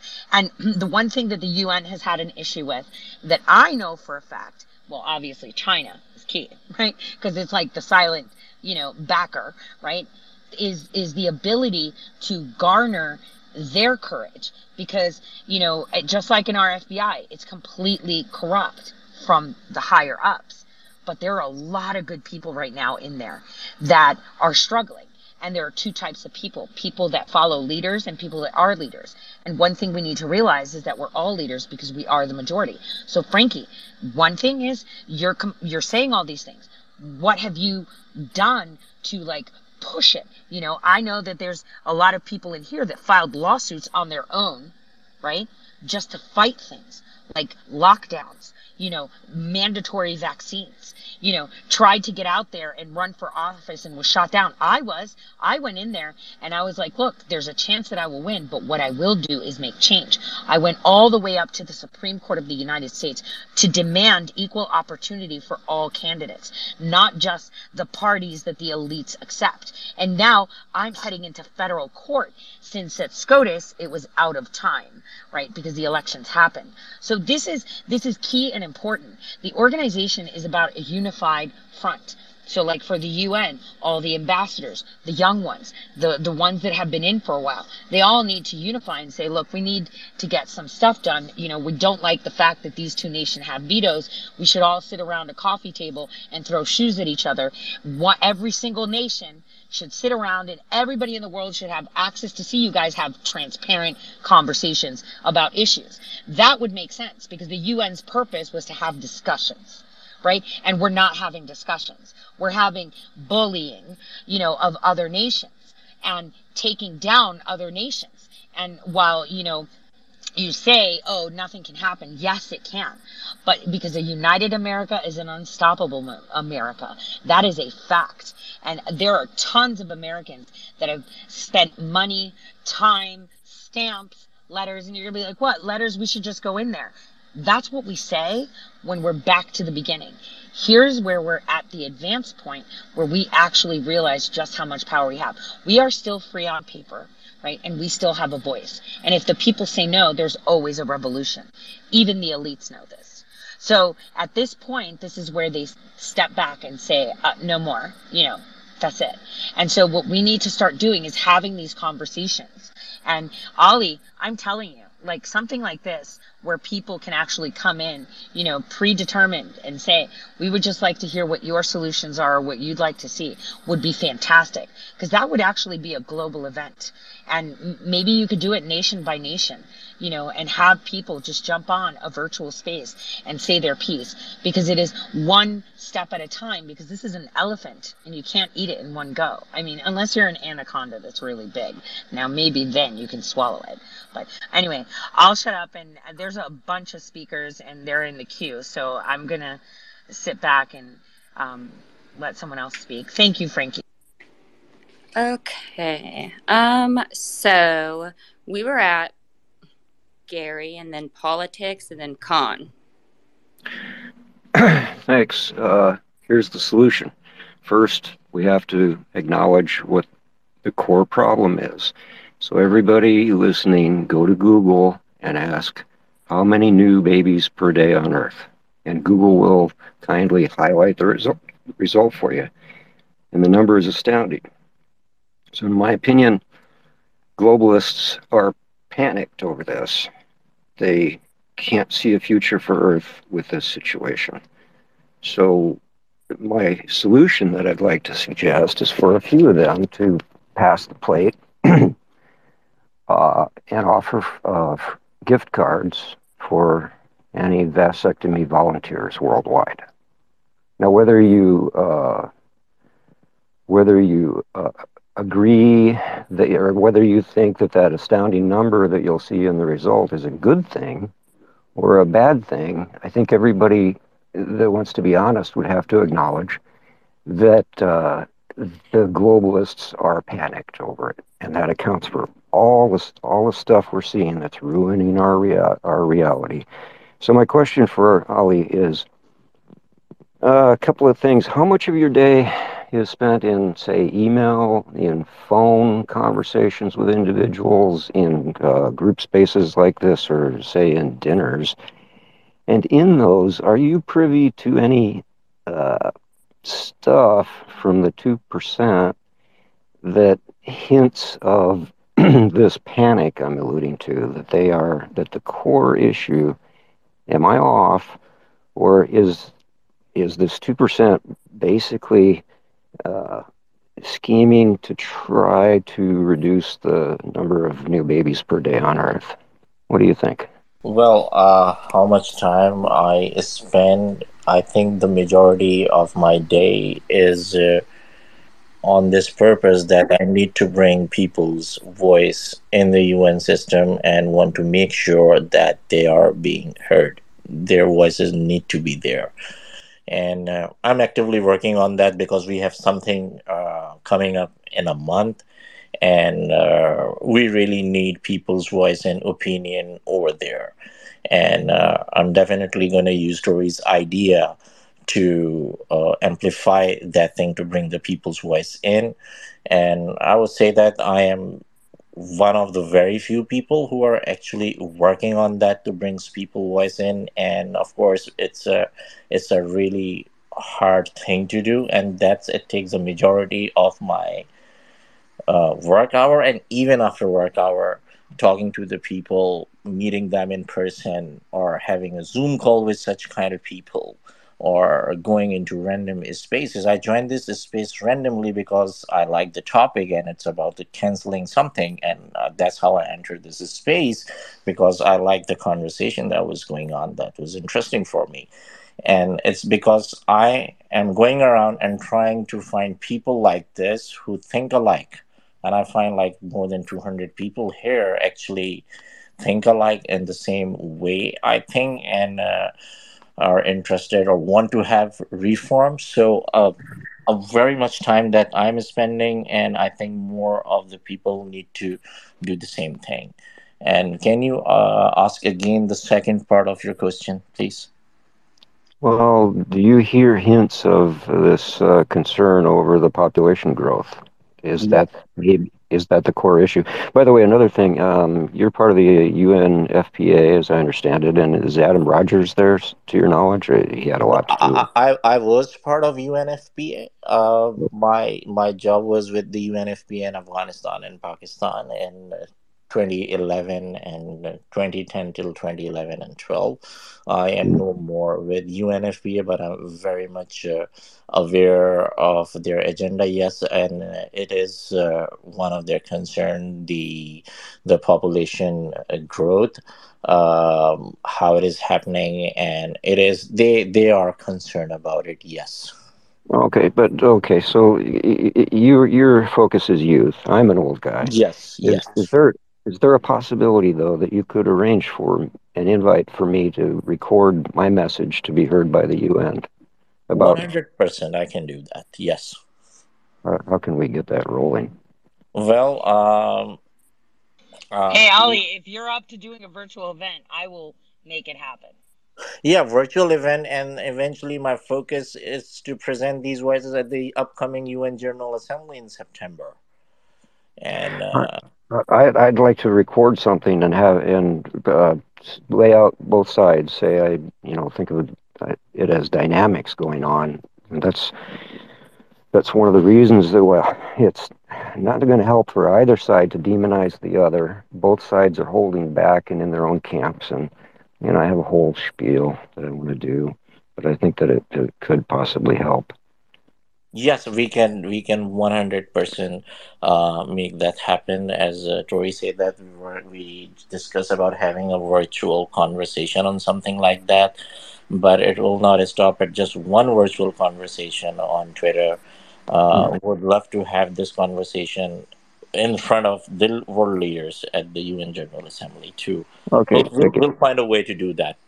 Okay. a But again, throughout your day, do you hear hints of this, like panic over population growth? yes, yes, I do. Hmm. Okay. I do. It's been discussed and it's been seen. It's been discussed. It's been seen. It, it it's a very long conversation we can have on that. There are people who have different views on that, and uh, some people have very pathetic and inhumane views on that, and uh, some people have some sane views on that. So yeah, we we do hear concerns and all sorts of voices. Uh, over something like this and you have just talked about something really really really important Thank you. There was a gal who visited Davos this year, and she said that it the topic was discussed at dinners, but not on stage.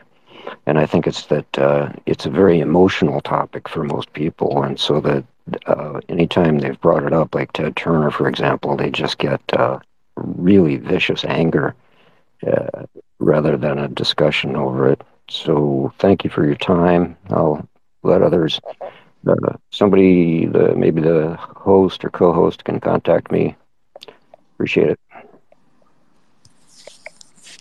Um, yeah, so I just wanted to say something really quick about something that Ali brought up. And um, yeah, the topic of the discussion was simply we have so many we, we have problems going on, so let's talk about some solutions. That's what it was titled before. Um, Ali came up onto the panel, and that is the whole reason why we're having this space. And at the end of the day, we know that there's not evil people in every single agency, right? And so when we're Ali's taken his time here to answer questions and to listen to us, and I think that is um, an applaudable thing to do.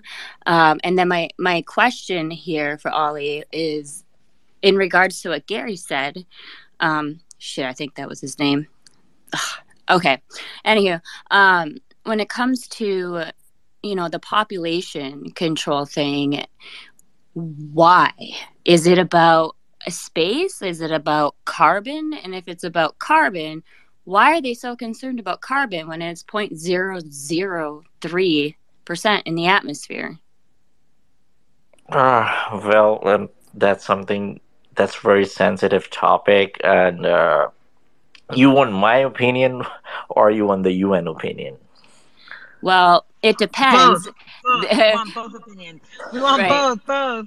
well But- why, why why do you think that covid was invented Well, right. They they murdered my grandmother, who was full Chippewa Native Well- American. So, um, but it seems like they targeted specific groups. So then, what what is the agenda? the mighty will survive the weak will die um, i'm sorry i'm using some harsh words that i'm not And no, that's true. That's true. That's what it was and that's how it goes and this concept is thousands and thousands and thousands years old like how they does that but it's more advanced era where we are living in and that's how i think uh, they're concerned. So um, china used to have one child policy because their population was out of control and they didn't have the resources to control those resources. So that was their one child policy. They have that now. They are facing problems because of that as well. That policy is removed now. They can have more than one child. I think the limit is three child that you can have in China now.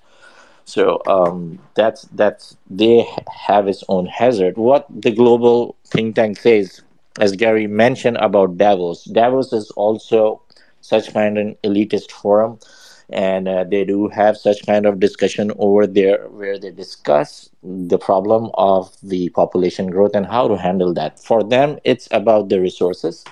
For example it's uh, if a, city have 3 million people living in a city but they have the resource of only 50000 people.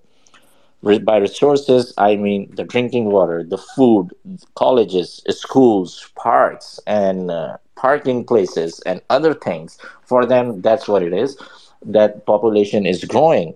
So it's more that they can manage it. They can increase the number of cities. They can manage it in small pockets rather than eliminating the population through such diseases. Um, so um, that's what they think that because there are a lot of people they're growing we don't the world doesn't have resource. The world doesn't have enough drinking water for the people uh, in the world right now. That's what they say. They say that they're in, they don't have enough crops for the people to eat food, or let's say they don't have enough wheat for the number of people we have uh, right now. Uh, so it, it, these are the things that can be managed smartly.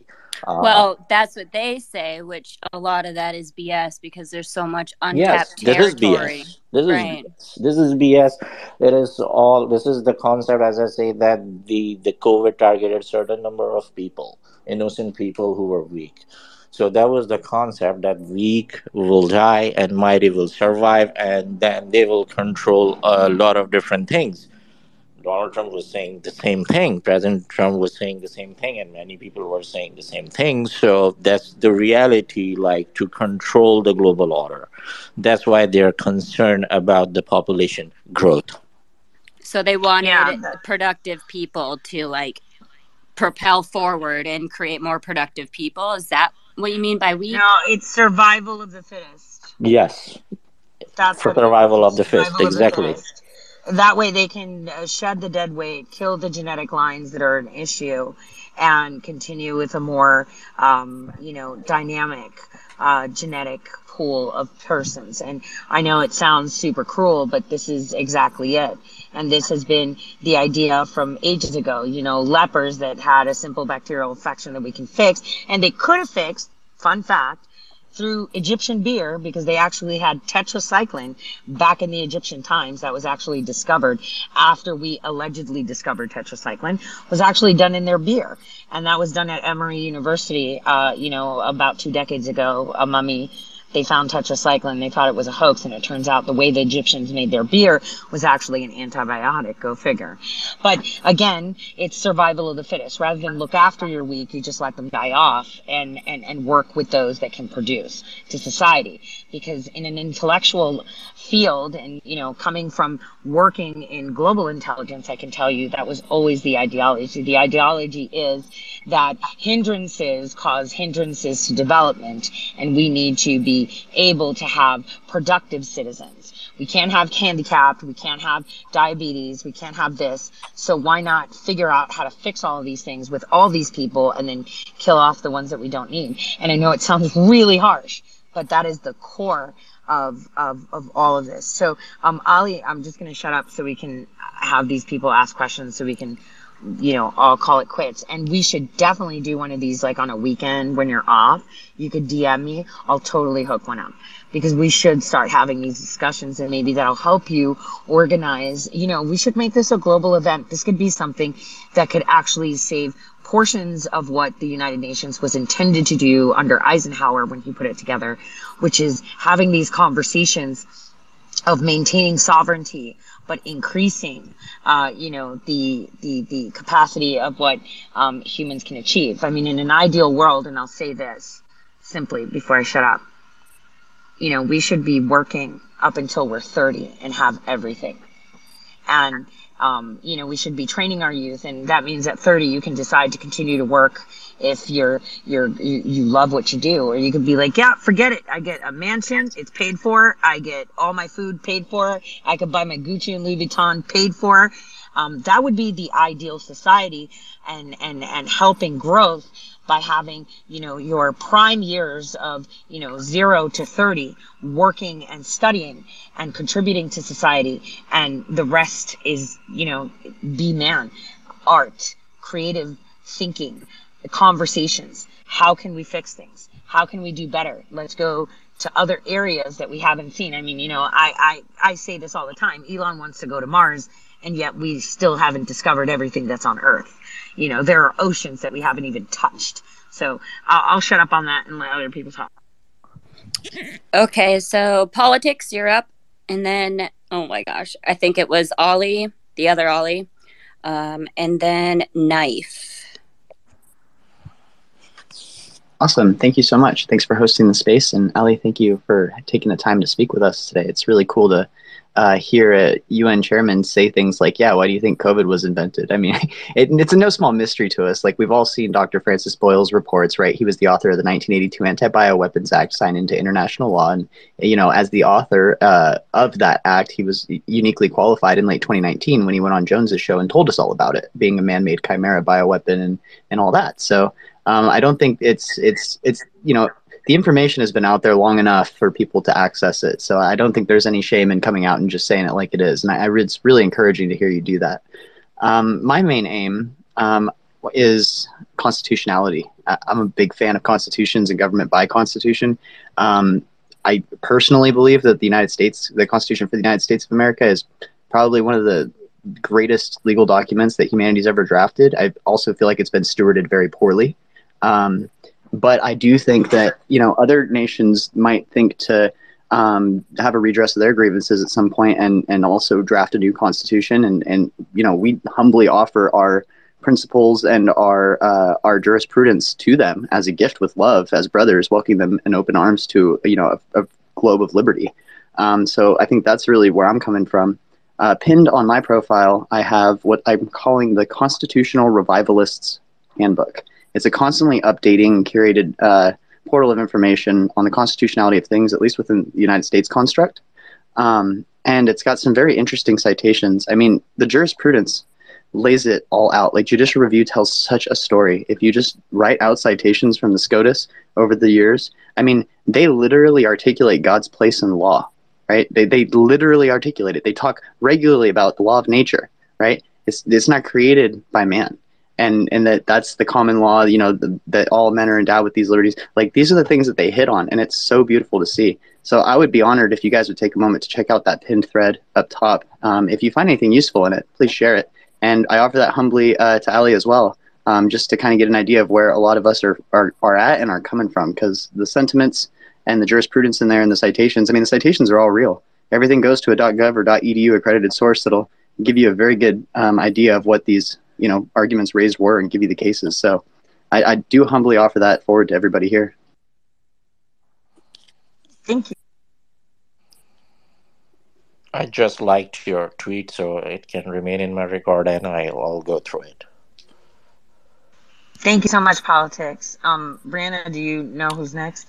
Um, yeah. So we're going Ollie and the knife, and then Jeb, then Stars, and then Sir Olive. Thank you, host and co-host, and thank you for hosting these panels. Uh, my name is Ali. Uh, my question is to Mr. Ali. Uh, as a, can you hear me? Yes, I can hear you. Perfect. Yeah. Good. Thank you, Mr. Ali. Uh, my question is this: I'm a origin from Ethiopia, but I'm a U.S. citizen. In Ethiopia, northern Ethiopia, Tigray, it's been genocide for the last two years, but the UN doing nothing. Uh, the sad thing is, I think most of you guys you have no idea what's going on in that region, but genocide is going on. Genocide is going on in 21st century. The UN doing nothing to stop it. That's the saddest thing. Um, saying that. What do you What do you think needs to happen? What do you think needs to happen? Hold on, Sneaky. Let him speak. We raised. Oh, I'm asking him. Like, what, what does he think? Like, how would you fix it? How would you fix it? I didn't ask you, sir. I'm asking Ali. He's a UN representative. That's what I'm asking him. I don't know who you are. I don't know to whom you work. That's my question. So, by saying that, Mr. Antonio went to Ethiopia um, on the 18th of February. He had a plan visiting Tigray was the genocide is happening, all the victims to visit them, but eventually he changed his plan for what reason I don't know it. We don't know if most Tigrayans are really worried for our loved one. Still, after they've been signing for peace, but the genocide is continued by the dictator of Isaias Afwerki and his supporters, some of the uh, government of Ethiopia. When you guys going to take action, really action, not just concern word, but really concrete action as a UN workers. And thank you so much. Well, genocides are really um, un- un- unfortunate things that are happening right now, not just in Ethiopia and Sudan, And Burkina Faso. and Yeah, Burkina Burkina Faso. Faso, Yeah. And many, Nigeria. many, uh, many other places, DRC, and uh, the genocides. Those genocides are sponsored by the, um, I would say that the dictators The World Africa. Banks, the World Banks. and they, they, they support that actually many many of the governments support the genocides or the dictators or they close the blind eye in the terms of ethiopia and in africa because africa is now currently being robbed for its natural resources on the face uh, of what you can say the genocides and such things are happening. What un can do most is to send the peace forces or the un peace forces or the last option is the nato force. But the first thing what is needed to be done is to denounce the dictatorships uh, because uh, I know that uh, that is very unfortunate reality of the UN that they acknowledge the governments of the dictators. And uh, if UN should stop doing that, acknowledging the governments of the dictators like they did it for uh, Somalian government, that they accepted someone from Somalia as a president of the the Somalia or the leader of the Somalia who overthrew the democratic elected government, and that dictator was at the UN speaking. He was not supposed to be there. If UN would denounce and would not uh, acknowledge him as the legitimate leader of the country, that's the first step that can happen. That everyone needs to denounce the dictatorships, no matter what. Period. That's how things will start uh, rolling out in a better way. Yeah, I can't agree with you more, Ali, because you know he's Al Shabaab backed and everything. So I agree with you. But there's Yeah. a lot of conflict with Djibouti. To Ali that asked the question from Ethiopia, you know, I follow a lot of what goes on in Ethiopia, and I and I have always postured the question. You know, have the Ethiopians actually reached out to Tedros? Because even when Tedros was in charge of your Department of Health, he created atrocities within your own nation. And now he sits at the top of the board at the World Health Organization dictating policies for the rest of the world. And, you know, I, I know that uh, many Ethiopians, I mean, because I'm Orthodox, so, you know, we all congregate at certain points, right? And I've been to Ethiopia myself, uh, you know, in the past. I can tell you, you know, the Ethiopian people, this purge, this genocide that you see is a politically motivated one. But have the people of Ethiopia ever thought to actually call upon, you know, their leaders that are in high positions, such as Tedros, even though we know that he's not a very good person. And we know the experimentations that were conducted under his purview, the atrocities and crimes against humanity that happened, I completely agree. But holding them accountable is by voicing together. I mean, have you ever thought if there is a way? I know Ethiopian Americans, you know, if united, you guys have a network, just like we Greek Americans do and Italian Americans. Have you ever thought of actually calling him to the carpet? Can I add one more thing on that, please? Mm-hmm. Sure. Well, speaking of the Ethiopians, Ethiopians, most of us asking to be responsible, either you call it Tedros or each and everyone who's on the top, from the previous government to now, there's a petition out there, but the Ethiopians refuse to sign because their people going to be targeted. We don't care as the Tedros, we don't care as anyone to be responsible. If they really wanted to be responsible, Tedros, if he did something back in previous government, why they cannot sign that petitions out there.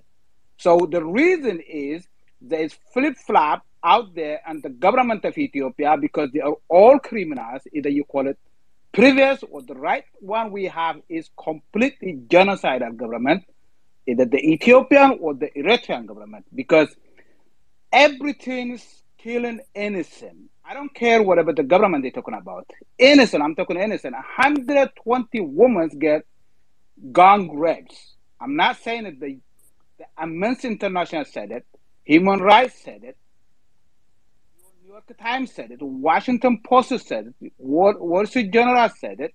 Why they cannot sign it? That petition to be responsible for those who you just said it like a Tedros did something in the previous government. So the Ethiopian are supported by China, Turkey, Iran, United Arab Emirates, multiple other nations too. So the UN is watching it and doing nothing. Even though they had a session for 12 or 10 times, I'm not sure the number, but they did nothing. What they said is just concern. Look, I'm saying 120 females being gang raped rapes, close to a million people dead and perished under two years of war. So you've seen this, you're not taking concrete action, that's shameful for the UN itself. It's really shameful. Exactly, and that's why we're having these conversations, Ali, because these are the conversations you should be heard by the UN. You should be heard on what you have to say and say this is shameful. The UN was created where we all come to the table, one leader from each nation, we discuss these issues and we fix them. And for the people of Ethiopia, the Christian genocide on the African continent is out of control right? And, and, and it is huge. And the only thing that people can do is unite. But like you said, many are fearful. This is in America too. And you living in America, you see it. People are too scared to say the wrong pronoun, let alone speak up and voice their concerns. So, you know, I, I cry for the people of Ethiopia. I, I see these things and I, and I tell this to my audience all the time, Ali. There are things that are happening around the world that would make your stomach turn. As you're sitting there eating your cheeseburger or smoking your cigarette, you know, there's someone being tossed off a roof. There's people getting slaughtered in in other places. There are children that are being deformed so they can go and beg for napkins, you know, for money, selling tissues on street stops in India. You know, these are real things. And Ali, you're right these are atrocities and the UN is doing nothing but sitting around. But like Ali said earlier, the reason is is the Security Council and and other councils that seek above. It's almost like the European Parliament. They all sit down, they have conversations, they say things, but they have no say because there are people with no names on their door and nobody knows who they are that make the decisions for them. And this is, in a way, how the UN has been functioning. And what Ali has been suggesting is we need to bring more voices in to say the leadership is not doing a good job. Almost like the things that we're seeing in the United States. Hmm. Coincidentally, we're seeing the same thing in the United States where we have lower level employees within federal agencies saying the top level are not doing their job. And I think the more we start having these conversations, Ali, and people like you are heard, and people from Ethiopia are heard, the better. See, Ali, now you can have, uh, you know, another virtual event with just Ethiopians, and they would actually feel comfortable to be on a social media platform where they can be heard by voice but not seen.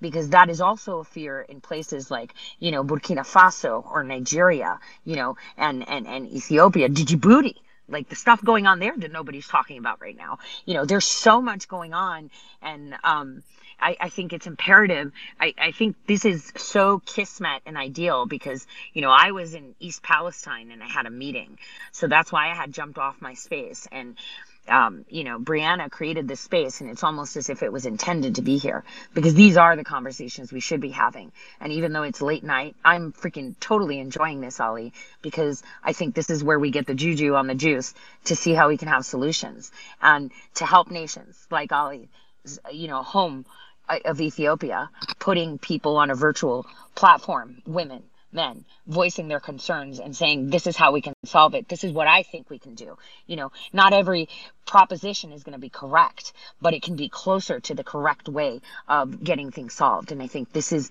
primary interest you know and this is a job that people in our state department should be doing but i digress. I'm going to shut up so somebody else uh, can i say something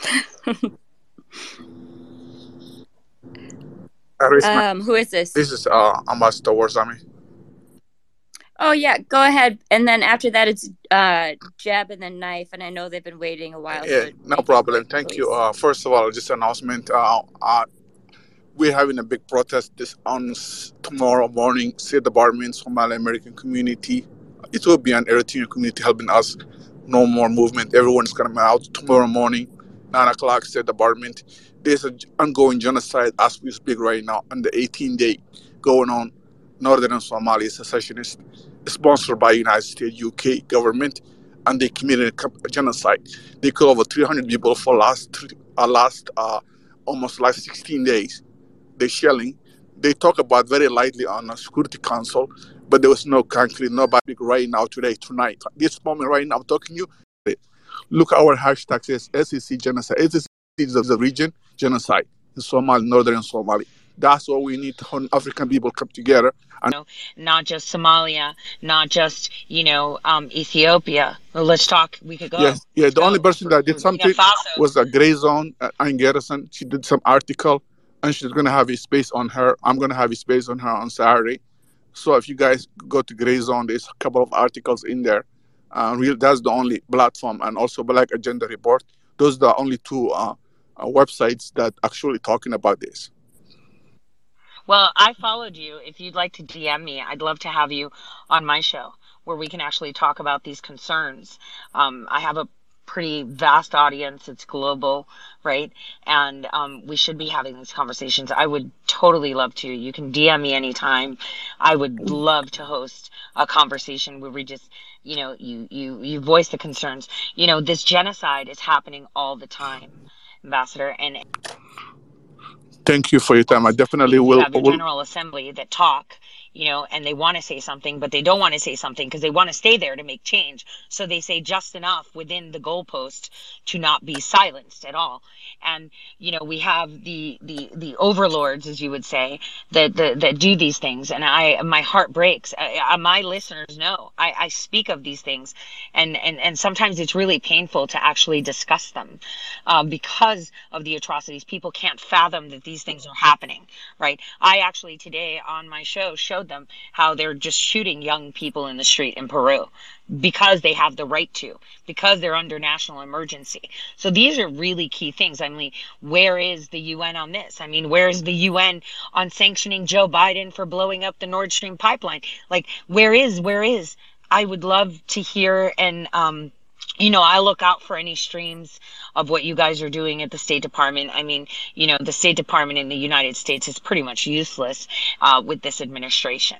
You know, at least at, during Trump's administration, we had a couple of people uh, that were actively uh, pushing for good policies and conversations. So uh, my heart bleeds for you, and and Uh, thank you so much. I'm, I'm glad you mentioned that because that's the article Ann Garrison Road. What happened is the five years Donald Trump was president, Somalia was progress has the biggest uh, impact change in almost at 31 years.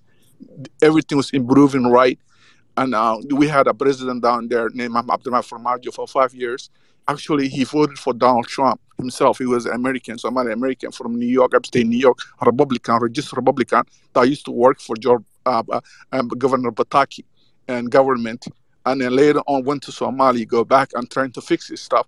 And what happened is, as soon as he fixed everything, um, Donald uh, uh, Biden came over to uh, to uh, took over the United States. And what happened was they did coup d'etat with no election, and they put a puppet there, and they got rid of the president that was fixing uh, Somali government, just like the Brazilian president before. So uh, that's what's going on there. They put out right now a puppet that basically signed everything contract, oil and uh, natural resource, nothing for nothing, and that's what they have right there. And basically, he's a, a it's total disasters, and there's so many people leaving the country. I mean, it's so you cannot believe what's going on, the massacres going on, the wars going on. I can. I can. And you know what I can't believe? Ambassador, how come, you know, the Somali Americans aren't grabbing Ilhan Omar? Who's, you know, obviously she's tied to Al Shabaab, whatever. Yeah, we, right? we kick her know out. I, this I made works. She- video of her. Yes, she we, we boo her. I was there. I mean, we did everything uh, her power. And you know that some people have to know that this Ilhan Omar is the only Yeah. sitting congresswoman in some American history. and that her primary, she she won her primary less than fifty percent. So obviously she's not popular. In uh, because it's the blue district, that's the only thing she's there. But her primary, Well, no, it's because elections are rigged, just like they were rigged in Yes, Somalia. so she ba- know, that's happened yeah, before. she ba- she barely won her, her her primary at less than fifty percent, the lowest percentage in any congressional district in the United States. So basically, and now she's not in any committee, lobby everything. Kevin McCarthy, thank you for kicking her out. Uh, Tie some her. That's it. That's what she is, and we don't like her. She voted against. Uh, uh, when President Farmajo Somali was president, there was a bill that came by uh, President Trump, and it was about uh, relieving uh, national debt in Somalia that was there more than 30 years. And all the Republicans voted for her, and she voted no against her own country to relieve a debt. Think about that. Yeah, I know. Well, I, I it's because it's politics, and you know what startles me is in Somalia, Turkey has invested a lot of money, as you know, right? And they created schools and everything. I mean, where's Turkey in this too? So that's a conversation. But you know, tomorrow while you're at the State Department, you guys should be saying, you know, what happened? You know, Ilhan Omar, you know, left us out in the open. We didn't have any of this when Trump was there. What is going on? Why are they doing this? These are the questions to attract Americans, you know, to to actually want to be involved because we're so involved with crazy balloons and trains falling out and you know it, it manufactured ecological disasters to put pressure on you know more of this water issue that Ali touched upon. Because I've been talking about the water shortage and it's not a, a- an actual water shortage it's a it's a manufactured one. So you know they're so inundated Absolutely an you know, yeah artificial water yeah it shortage. is it is it is. And you know it's Nestle you know we know but anyway so uh, ambassador wasami tomorrow i mean I, I really hope there's a feed i'll be looking on my twitter um, to follow along and anytime you want i would love to have you on um, you know so we can talk about these things you know m- my audience isn't and that's because of you know this cloak of this is all you need to know and i would stuff so For your time. my heart goes out to you Yeah, keep up the good work. Thank you. I'll definitely DM you tomorrow some pictures and uh, images and everything that we're doing then there tomorrow State Department. Thank you. fantastic thank you oh my gosh okay i'll shut up Yeah. Um. Okay. So we are at um. Sir Oliver for sure. He's been there for a while with his snazzy beard. Yes, and then knife. Well, thank you for having me, but I believe Knife was ahead of me. That's an honorable gentleman right there. Enough respect. Greetings, everybody. Well, I'm, I, I wanted to bring something up to the uh, uh, gentleman from the UN. I'm, I'm from Zimbabwe, and currently there's a situation where most Zimbabweans are fleeing into South Africa. And when they arrive in, Zimb- in South Africa, they are being stopped from uh, uh, putting forward an application for asylum. So the South African government has created an obstacle to stop these people from going through the proper asylum process and is holding them on these temporary visas, which are uh, permits, which are going to then get them deported back again uh, forcefully to Zimbabwe. So I think this is something that we definitely need to to to ring the alarm about because I think they're they're, they're stifling the process of of of um, asylum, uh, based on the United uh, Nations Charter for for refugees. And I think also the other thing is it's, it's a global thing with with southern was uh, the southern borders in America too. On the day when the United Nations was gathered in New York City, I live like a block away from the UN building. Um, we had these uh, um, immigration officers riding up on horses and corralling migrants carrying babies on their necks who had just traveled for miles and miles and miles. And there was like no statement made by the United Nations about it on the same day while you guys were gathered in, in, in the building in New York City. So I'm wondering, like, with these countries that sign on, with these rules that are laid out, clearly laid out on how they are to deal with displaced people when they arrive at their borders. There's rules and there's guidelines for it. And majority of these countries bend and twist these rules, especially the United States. They will put you through what they call self-deport. You are a migrant who's seeking asylum. They put you through such a complicated process, which is uh, inhumane. I've been through it myself. I starved for almost three and a half years while awaiting for asylum. I didn't have papers to um, uh, to, to get a job, and uh, my my bond conditions stated that I couldn't be a public uh, charge to any U.S. citizens. I couldn't go to a soup kitchen. I couldn't ask for food. I just had to live on air to the point where I go back to the government and say, "Send me back to to Zimbabwe." Right. So, what's the role of the United Nations Charter if all these countries are, are, are bending and twisting these rules and, and creating a, a second uh, a, a form of, of, of PTSD for, for, for, for asylees. You know, I'm, I'm, I would love, I'd like to see why, why is it that they can get away with this and, and, and there's nothing being done. Immigration officers are not taught anything about human rights. They are, um, uh, they have no under, uh, understanding or, or knowledge so what what's your comment on on, on the um thank you so much brother one fact let me clear this to you about myself. Uh, i came into the united states as a refugee and i seeked asylum. I have been arrested by the military of two countries and tortured to the in most inhumane way that you can possibly imagine. I mean i till this date it's been 10 years. I am not recovered from those injuries myself that I faced during the torture. And uh, yes, there were the problems with the asylum system in every country, but whoever the country have signed the Geneva Conventions Accord of 1951, and they're supposed to give asylum to the people who are claiming asylum, and they people countries have different laws and different ways of uh, going about it, and uh, and definitely there are countries uh, who are twisting uh, the laws, twisting how the asylum has been given because UN have a different definition of uh, um, asylum. They UN uh, Refugee Committee uh, if recognizes someone as a refugee who is going through a crisis politically, religiously, or for whatever reason they are entitled to get the asylum in the country of their choice. They can go to Canada, they can say that here's my letter or a certificate or a document by the UN Refugee Commission stating that I am a refugee for these, these these reasons and I want to claim an asylum according to these these these laws. It also depends on how you are presenting your asylum to people. If you know the rule, no one can play with you. That's for sure. That I can I can tell you that, and uh, I can say that the U.S. is one of the countries that have most uh, better system more refugee friendly asylum laws. That's why the US is one of the largest host of refugees and people seeking asylum.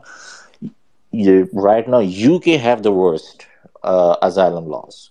You go into the UK and you try to claim asylum, they're gonna send you i think somewhere in africa. They have now another country that's helping host the the people who are seeking asylum in the uk they're sending people right away to some different continent. So there are much more horrible things going on with the refugees and it's it's a huge crisis. It's a large crisis that needed to be handled efficiently both by un and the host countries, but uh, the laws are laid very firmly in the 1951 Human Rights Convention of Geneva.